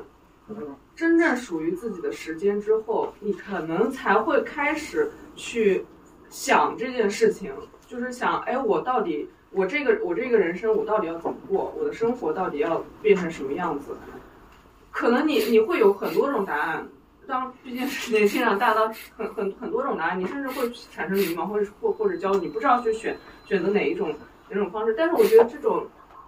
嗯，它是它其实就像刚刚徐老师说的，它是一个自我从自我把自我的这个这个人从社会规训当中的那个体系里面拔出来的这样一个过程。因为你之前可能属于学校，属于家庭，属于公司，你这个人。你这个人是在一个大的集体里面的一个一个一个小一小部分，但是你抽离出来之后，抽离出来之后，你才会真正的问自己这个问题，感受到自由之重，感受到你自由的时候。但是他其实同这一方面，这是一个好的好的一面啊，这是一个好的一面，就是因为人开始找寻个人的感受了，找找寻自我了。但同时，他又面临着一种现实的压力，就是就是不管是。包括刚刚说到的来自父母啊，包括你的经济的问题，就是小说的的那个主人公，他刚刚老师说的，就是他是一个穷人家的穷人家的孩子气的人。这个孩子气，它其实代表的就是一种对自由的向往，对对你这个个人的体验的一种一种追求。他肯定是他肯定是希望自己要要得到一种一种。完全属于自我的一种一种生活状态，但他同时他没有这个资源，他没有这个经济能力，他可能没有没有一个现实的基础去支撑他成为成为他理想当中的那种生活状态。所以我觉得他可能整整体的大的主题是要表达这样一个矛盾的存在感，矛盾的心理，包包括现在当下年轻人矛盾的体验。因为就就就是我我觉得。就是人的归属感强，可能刚刚呃刀哥他说，他说其实跟房子有一定的关系，就是因为你有一个空间是属于你自己的，你你在这个空间里你完全可以做主。呃，如果是在租的房子里的话，你可能受到各种限制，房东的限制，然后你你是你是包括我最近租房子，我甚至想在那个窗子装一扇纱窗，那个房东都不允许，就是有这种限制感。但是现实是，现实又是我可能在这个城市买不起一套房子。就是我的这种追寻和现实的这种差差异，会造成年轻人的这种漂浮感。我我个人我个人的理解啊，嗯，是这样。那买房子对你来说是手段还是目的呢？当然是手段了，就是呃，可能对对我来说是手段，但是有些人是有些人是目的，就是他这个手段，比如说买一个房子，它可以给我创造一个具有安全感的空间，它可以给我创造一个呃自由的空间。但现实是我可能为了这这一份自由，我要失去另外一份自由。比如说，我要失去未来三十年的房奴生活的一部分，未来三十年的裸辞的权利。对对对对，是的。是的，就是一种自我的剥离。包括我在上班的时候，也是一一种一种这种状态，就是你作为就是你作为人的那一部分被剔除了，你只是你你你你只需要做一个。公机器的，就这其实是一个老生常谈的话题了。我觉得是老生常谈。嗯，但是我觉得这个值得去提起来，对对对，让大家去谈论。但他好像不是说是限定在这这个时时代。嗯，你看王朔的小说，以前他他也也写这个东西。嗯，你想成为一个什么角色，然后环境对你是一个什么样的规范、规定、限制，你要你要你要突破这个限制或怎么怎么样，你总得要有个代价或者。自己的热爱，就像他一样，对问题是你付出的代价也不一定能够得到那个角色，嗯，对对对。这是完全有可能的。那可能在你付出那个代价的过程中，其实也是你逐渐清晰和坚定你自己要成为什么角色的过程，可能那个是个必经的过程。嗯，但是我觉得当下最大的问题是，你的那个热爱真的是热爱吗？你不觉得那个热爱被解构掉了吗？就像 爱情、自由或者任何的一些很宽泛的一些话一样，那个所指变得非常的不确定。这才是真正的问题，就是就是我们这个时代可能跟就要这样说，就是嗯，一个大写的成年吧，成年人，一个大写的成年人的生活，就是可能这个东西，呃，刚刚老师讲的也是，就是不是这个时代的嗯。仅有的。我觉得我们这个时代仅，嗯、可能比比其之前的时代更有的危机，就是我们连想要追寻的东西，或者是嗯那个大写的那个东西都被解构掉了。我们其实是很无措的，或或者说有一点点，就是只能够像这个作者一样去抓一些小小的细节，或者是嗯并非如此，急光片语的一样嗯一样。并非如此。如果说你作者提供的故事给大家一个时代色彩很强的，刚才大家所谈到的各种困惑啊、剥离啊什么这些，那我都可以理解。有一个小说的一个容器，可以把大家的感受放进去。如果你刚才你说的那样，作家作家他只是提供一些极光片语的东西，这个我我不认同。我刚才觉得那个说的很有道理，就是热爱真的是热爱吗？就好像是我们在想做一件自己想做、想去尝试的事情，却遭到了反对的时候，就是激起了我们的叛逆，让我们更加对这件事情追求渴望。我想起汪峰一个访谈，谈到那个崔健，他讲了两点，他说崔健的意义是两个层面，第一个层面是叛逆，他这个很容易啊，年轻人把头发留留长，哦，他的叛逆是个姿态嘛，他最难的是崔健的第二点，他是他有强大的音乐理解力，就他的耳朵特别厉害，他这种对音乐的解读能力我们是没有的。那么我刚才就刚跟刚才这位朋友谈到的这个关于《壮空》这部书的一个艺术的这个特色的时候，我觉得这是非常不简单的。我们打开微信，我们把这个话题缩小，就说到文青这个范畴吧。我们打开微信的时候，对我的个人感受来说，因为我微信里面什么人什么样都有，而且很多都是年轻人，我的学生什么什么，最大的感受就是两个字：平庸。什么意义平庸呢？就没有风格，没有审美，这个语言是不行的。嗯，但其实每个人就达到个表达的自由，虽然政治上不自由，但你你你想讲什么，基本上也是都能讲。这些通常都被认为是非常文艺的这个文字，在我看来是不行的。但它你没有达到一个个性化的一个艺术艺术的这种表表述的这么一个层次，而他是达到，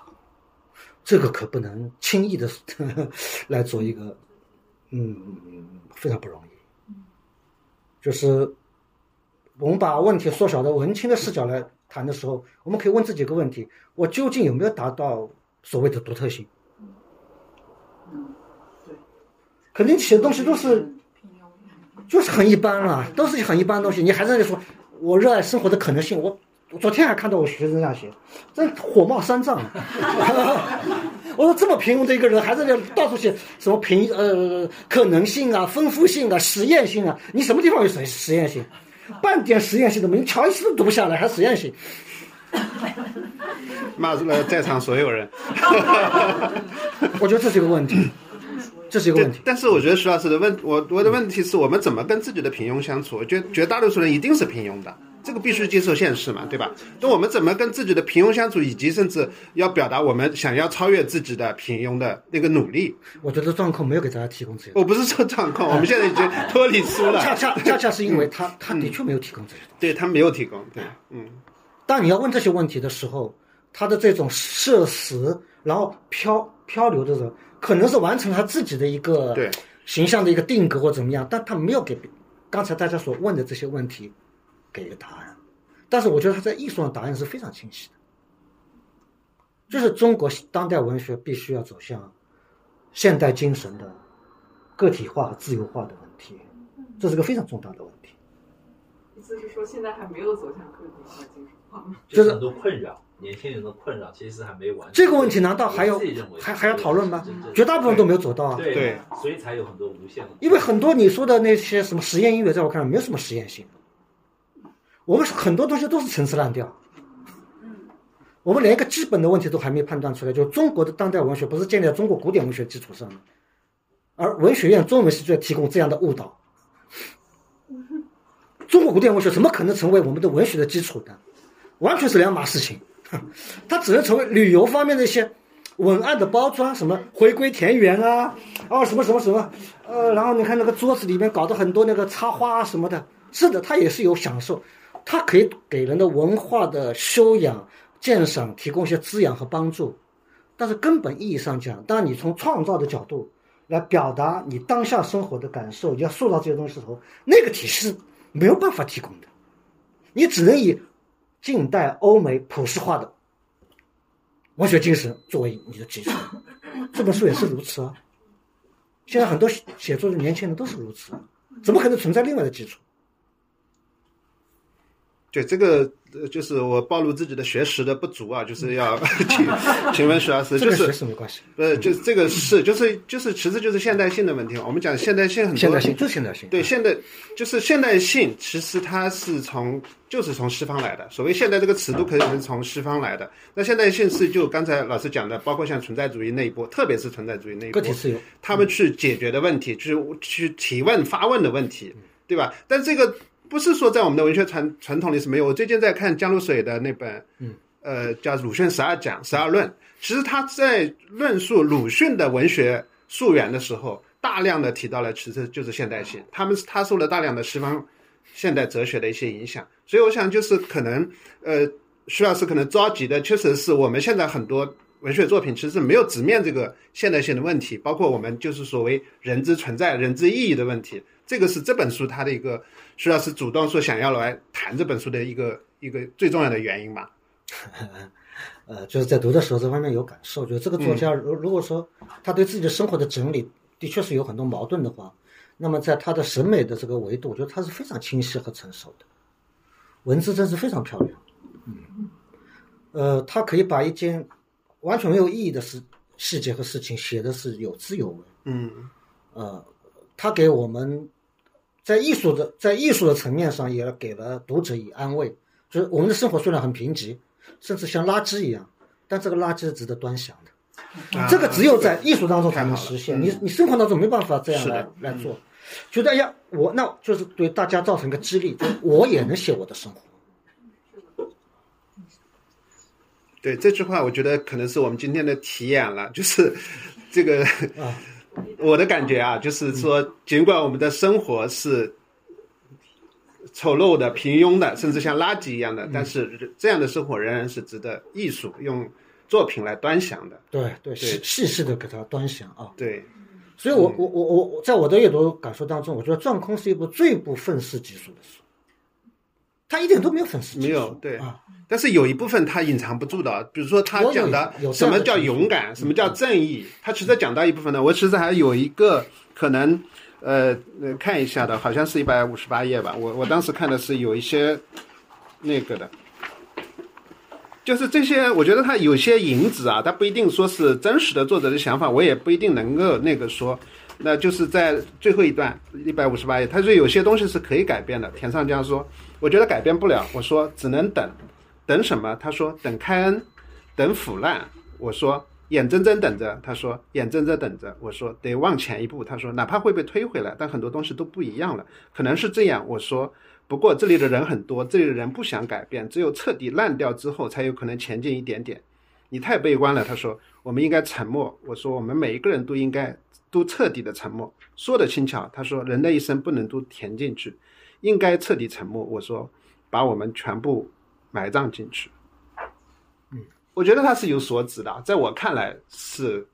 很有所指的。可能他的表达也就到这里了，大家可以自己去想。因为他是把对生活、爱情、故乡的这些理解建立在一个已经动荡的基础上，就是个体开始动的那个，呃，也就是说它是实验性的嘛，这种生活它飘的嘛，嗯嗯，在我我读到的在这个基础上再再对思考所有这些问题。对我读到的可能是时代性，我觉得他们在他在回应这个时代，他是对表达对时代的看法。对，嗯，我的感觉是这样子。但我不是年轻人，不代表年轻人的看法，这是我我自己认为读到了。对，因为这样的对话可能在我们平时跟呃我的年轻人朋友聊天的时候，我经常也会这么说，类似的对话。是的，一部小说也不能满足所有方面的含义，是吧？对对，对意义的探讨。嗯，因为我的以前的一个学生跟我讲过，他说其实我们不太喜欢独立啊什么这些，我们自己之之之所以要考公啊什么，就是为了让自己在一个呃确定的里边把自己的所有的焦虑给转移掉。啊，他说我我们其实也不反对包办婚姻。就是他，他也是中文系学生，上巴巴金的小说嘛，《家春秋》里边，他这不挺好吗？父母之命，媒妁之言，指定了之后就，这就不是我的错，我嫁错了，就都是你的关系，是你让我这一生出了悲剧，我我对自己的悲剧没有任何责任，你看看，所以他这个另外一个方面，如果不撞空的话怎么样？就大多的大可能都会选择一个。选择一个比较安全的存在主义，它就是要摒弃安全网。嗯，他他是自己把自己落到空。对，然后我们一般来说都是还是要追求一个一个确定的、稳定的、安全的。我觉得这是人的天性。啊，但他是一个自由，他是一个矛盾的人，就是他极度缺乏安全感，他又想追求，但实际上他潜藏的内心还是把自己推向了那个就是虚无的世界里。是的，他就在这个层次上把这种，嗯，内在的矛盾给表达出来。嗯，我不认为他的构思体现了一个更高的一个，一种更好的挖掘。嗯，我不是说这个小说写的不好，而是说在这个方面其实有很多东西可以做的，但他是只写了一个情绪性的一个东西。嗯，所以封面封底的话也没有什么特别特别的含义，我想。嗯嗯，这位同学。其实。就是老师刚刚提到，你觉得他只是一做的一个展现，没有一个就是抉择吧，可以这么说。但是我觉得他跟流浪汉的那段流浪时光，虽然我们都在纠结“流浪”这个词的意义，但是我觉得他对流浪时光的描写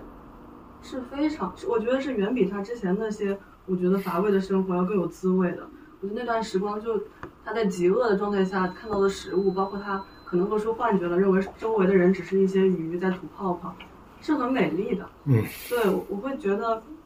我会觉得他其实不是他的起点，不是那个要把自己从这个生活中拔离。我认为他是一个已经拔离的人，想要再次插回去，嗯嗯嗯，所以才会有那段我们所谓的很有力量感的表达。嗯，我是这么想，但我依然觉得他没写。我觉得我已经讲得很清楚了，这这是一部存存在主义的小小说，嗯，表达个体性的这种情绪和感受。但是他在我阅读的存在主义小说里边，没有那种有个新的一个一个一个一个处理和突破，我感觉不到他有新的处理和突破。包括他流浪也好，什么也好，这些都是我很熟悉的，在其他作品里面都都看到过的一些，包括加缪的一些东西也也有一点点在里边，嗯。那么，他其实更多的是把日常生活当中的一些东西写得很好，嗯，这是他的。有特色的地方，他提供了一个阴柔的、带有自虐色彩的一个形象，这可能也是一种类型吧。这种对自己人格经验的这种深刻反思的作品，呃，我们不嫌其多，只嫌其少。我觉得应该是这样一个对。包括刚才我们开始谈的一些东西，他的对爱情的思考，就是我到底爱不爱？对，那，这种。就架构了一个反省和反思的这么一个表表述框架嘛。是。那么这个我觉得，就是应该嗯比较提倡的吧。啊。是反思，那就前两天我们聊那个汉兰阿伦特，我觉得他面对世界或者面对丑恶、面对不解，他其实最重要的一个词就是反思。我觉得就是寻找自己的生活也好，刚才是很多，我觉得都回到这个词，就是你反思或者就是思考，你你得想，不想就啥都没有，想至少有有有的可能。我觉得这是一个大家对纯文学热情没有那么高的时代。我在大屋顶做的讲座，最高的人数也就一百二十人来听，我觉得非常纳闷。他跟我的付出和质量是不成正比的。大屋顶的负责人说，我们非常非常满意了。我们这样的文学讲座每次的也就是二三十个人是最多了，您能达到一百二十，我们是创历史记录啊什么的。但是我心里非常的落寞。我觉得我的付出以及这个讲座本身的质量，可以不谦虚的说，一一般的人是碰不到这样的一个机会去听文学。但是，那么他说你的下限是什么？我说我我说我的下限非常谦虚，一百五十人，你都不能到一百五十人。我们那时候不知道这个消息，有消息还没去了？我说这个绝对跟那个跟宣传是没有关系，就是跟宣发啊。我有那么多的学生，但是我学生到底来了几个人？这是我跟这是我的困惑。我就是使尽浑身解数，我觉得我的这个讲座已经做到一个相当好的一个质量了，也就最多一百二十人。用书里的回答就是大家已经没有力气去。对啊，找寻找精神生活了。那个年轻人他 他本来是这方面欲望是最强的，因为精神欲望跟生理欲望是同步的，而不是成反比的，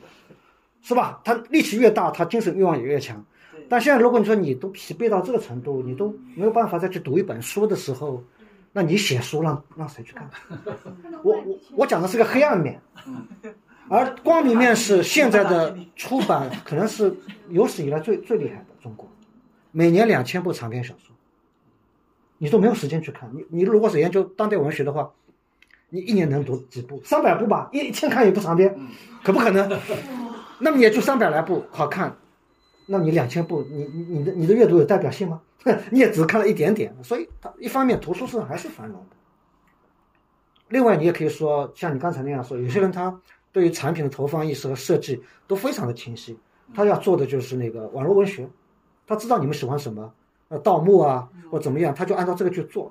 呃，他如果有能力的确不错的话，那不是一般的，一下子几百万。嗯，我上回我在浙大搞了个讲座，就我主持的，请了一个人来。是关于那个专家，他来讲，他说在杭州就住着好好好好几个收入上亿的，上亿的不是上千万。网络那种小说。哎，网络小说。网络小说。收入上亿的。嗯，那这个天地我是一点都不了解啊，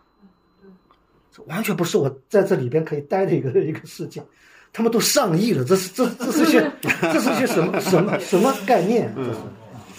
对，我觉得呃我。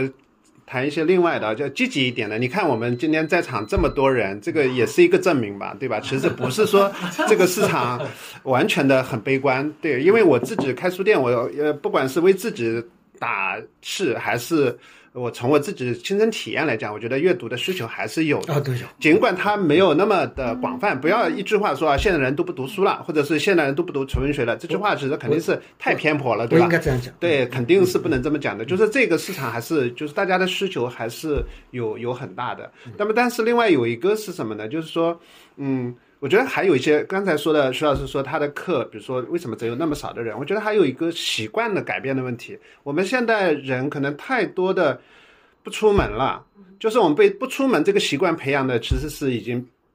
很重度的，大家都可能是不愿意出门，就好像 通过网络解决一切问题。那这个就是，尤其是风控三年带来的一个很重的一个生活体验啊，对吧？这个我觉得也也要去谅解这么一个变化，但这个变化。怎么再得到改变，我也不知道。只是我觉得说应该有这方面的原因，大家都不太愿意出门。像我平常书店，今天你看这么多人，平常可能一天可能有个五个人吧，一只手可能就已经很好了。对，就是平常的书店就这个状态。当然，我们不觉得这个状态有什么问题啊，就是理解当下，当下就是很多人习惯就是不出门啊，甚至可能还有一些社恐啊，什么不愿意社交啊，这这也也是一方面的原因。另外就是谈出版的这个。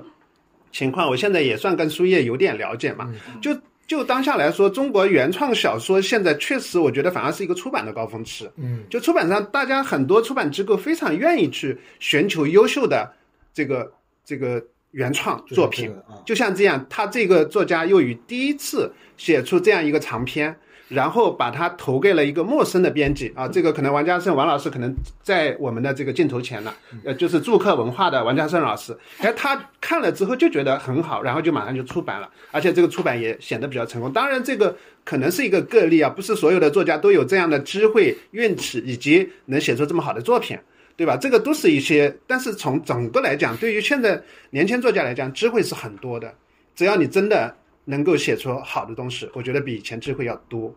对，嗯。嗯，在出版的这个行情上，对，以前还还一个审查制度的这么一个啊，但，这审查制度现在仍然存在，这个倒没有那个，对，仍然可能比以前更严苛，这个也是很明显的，对，嗯，这个讲的很好，是这样。我我最近的观察其实是本质上说，刚才我们说到是阅读，但是从我这里理解其实是内容消费，可能是我在互联网这个公司待了很久的一个原因。嗯内容消费本身的欲望是不变的，因为我们的时间是要打发的，但是阅读这个东西呢，它的相对呈现的方式跟效率它是单一的，所以我呃以前一段时间研究的一个结果呢，我看到的不是图书，而是说电影的宣发，它有个很明显的一个特征，就是电影它变成了抖音片段化。对这个东西是一个非常非常明显的。是的，后来疫情期间，我观察过一本畅销书，叫《认知觉醒》。那本书其实是一个素人写的，大概三十六岁。他就是说，在抖音上面每一个宣传那些所谓的认知或者是什么穷人思维、学生思维，抛弃这些思维，你觉得成功学的那些博主之后，只要一说出这个话来，那本书就弹出来了。那一刻，我突然意识到说，图书的宣发它本质上是一个我造一个话题或者现象，然后结合信息流现在这个模式当中出现出现这样的一个东西的一个嗯符号化的内容产品。嗯啊，那一刻我就稍微有点失望，因为它跟文学是没有关系的。对我自己呢，因为做了很长时间的观察、梳理还有笔记，我坦言，我觉得自己是有相应的表达跟书写的才华的。嗯但是我总是纠结在我是应该去做一个理想主义的文学的道路，还是说走一个职场作家这样的一个呃写方法论的这样的一个东西上。我我出过一本方法论，卖了大概两三万本的那种啊，所以我总是在这个方面去纠结，这个是我接下来要离开这个大公司之后要要去面对的一个困惑啊。学学姜文，这个问题很有意义。方法论来讲文学，站着来，学姜文。对这个似乎我的感觉好像，它不是一个文学的问题，而是就是我追求什么样的成功，是追求纯文学上的写成写作的成功，还是一个更多上的一个商业写作的成功？我觉得这个这是成功的标准可能不太一样。对，啊，但是确实这里提到的一个问题，就刚才说的这个信息输出，现在大量的信息输出确实是低幼化的。这个可能是一个整个的信息的趋势，可能这个也是导致，呃，一方面刚才说的是疲惫感嘛，另另一方面可能是整个的社会的环境并不鼓励你更多的反思，更多的去寻找很独立的，我觉得也是可能是有这方面的原因，所以也也致使理想国的保护奖提出了必须保卫复杂，是吧？所以这个其实是我觉得。嗯，是心中的一个信念吧，就是大家肯定还是应该去反思、去思考，就而不是说划过去。对，因为其实刚才说存在主义，其实我一直在推荐，比如说像加缪写《鼠疫》的那个那那个，虽然很小的一个短片，但是它的力量感是给我是很受鼓励的。我觉得可能是我们要寻找到那种我的想法啊，对，就是改革开放已经几代人都是已经有很多积累了，好像。无形当中会有这样一个共识，呃，有些爆发性的东西就轮到九零后和零零后他们去做，好像前面的都是铺垫啊，嗯，那么到了九零后、零零后，这文化空气还是改变了，这个是大家始料未及的。的确，刚才他说的商业啊这些都，啊、呃，尤其是互联网，它是几乎改变了一切，改变了我们的阅读方式、投喂的方式等等，呃，这些问题以前也是没有想到的。嗯不太清楚，应该具体该怎么做，就是这样，大家可能还是有个比较基本的一个呃阅读的这种原始的爱好，我觉得这个应该是有，嗯嗯，一个群体当中总会有这样的一些人群，可能还是取决于你自己，自己的把这一生最值得做的事情，它的意义在哪里？我觉得不需要想透，这个是没有什么好想的。嗯它几乎就是一个本能的一个一个一个东西去靠近。或者我不靠近。到我这个年龄的人在一起，老同学在一起，老朋友互相喝酒，就是这个问题，赤裸裸的。因为我们已经到了一个要要最后要总结的一个阶段，然后也不存在你呃还有什么再重新选择。我觉得连重新选选择婚姻都不太可能，人家 你还去选择什么事业什么的，这个时候大家好像一清二楚，就是你当初的选择导致一个什么样的结果。嗯，那很多人非常的怎么说，非常的抱不平啊，为自己，他其实忘记了一点，你当初是非常懦弱的选择，然后现在就是说，我本来可以做出更好的一个东西，但是因为我老婆孩子的对我有压着，谁说老婆孩子对你有压着？对呀，还不是你自己。这都是自己的事，对但是习惯于给给给给给给推卸责任，是吧？就是别人的一句话。然后时间时间很快一过，一晃而过，到了一个什么中年阶段，那么你很多东西再也不可能再建立起来了。人还是有时间性的。呃，我是做阅读，这个 严严格的讲也不是文学评论，而是阅读。就做一辈子的阅读，我我的一个感受就是，阅读是一个非常难的事情，是需要从很年轻的时候，而且要花很多的代价去完成的。不要说你创造出一个很好的作品，那是更加，我就觉得你要能够把读懂、学会读书，啊，能够读出里面的味道、里面的典故，什么融会贯通，非常非常难。跟学会阅读，跟刚才讲的，你要去勇敢的选择一个事情，它的精神是一样的，你还得要抛弃一些东西的。就是我在跟朋友聊天的时候，就感觉到对我说我的意思，我没讲出来，讲出来很残酷，就大家心里有数嘛。我说你要的太多，你什么都要，既要这个也要，然后面子上又要很虚荣啊，每年的收入又必须达到一个什么几位数，呃，觉得有交代。那你再聪明，你还是还是没有集中的，呃，人都是有限的啊，趋势是是是是这样的东西。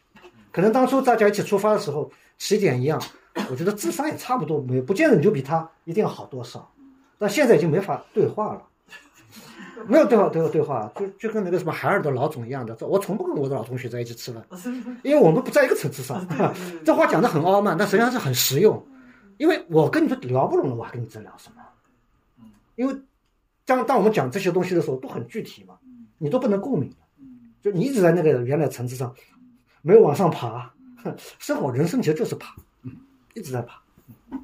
大概大概这样的东西。那你说你要做这个创作，那更加，我想这个难度更更高一些啊。是嗯，好的，那我们今天就这样，我们感谢徐老师给我们的一个精彩分享。我觉得应该感谢大家也，嗯对，非常感谢今天各位参与的呃朋友，包括发言的，都给了我们很多的启发。啊、感谢胡一刀老师，他准备的非常细致。我就是翻书。对对对对，这个主题啊什么的啊。对，也感谢我们祝客文化啊，感谢徐老师。好好好，那现在这样，谢谢大家，嗯。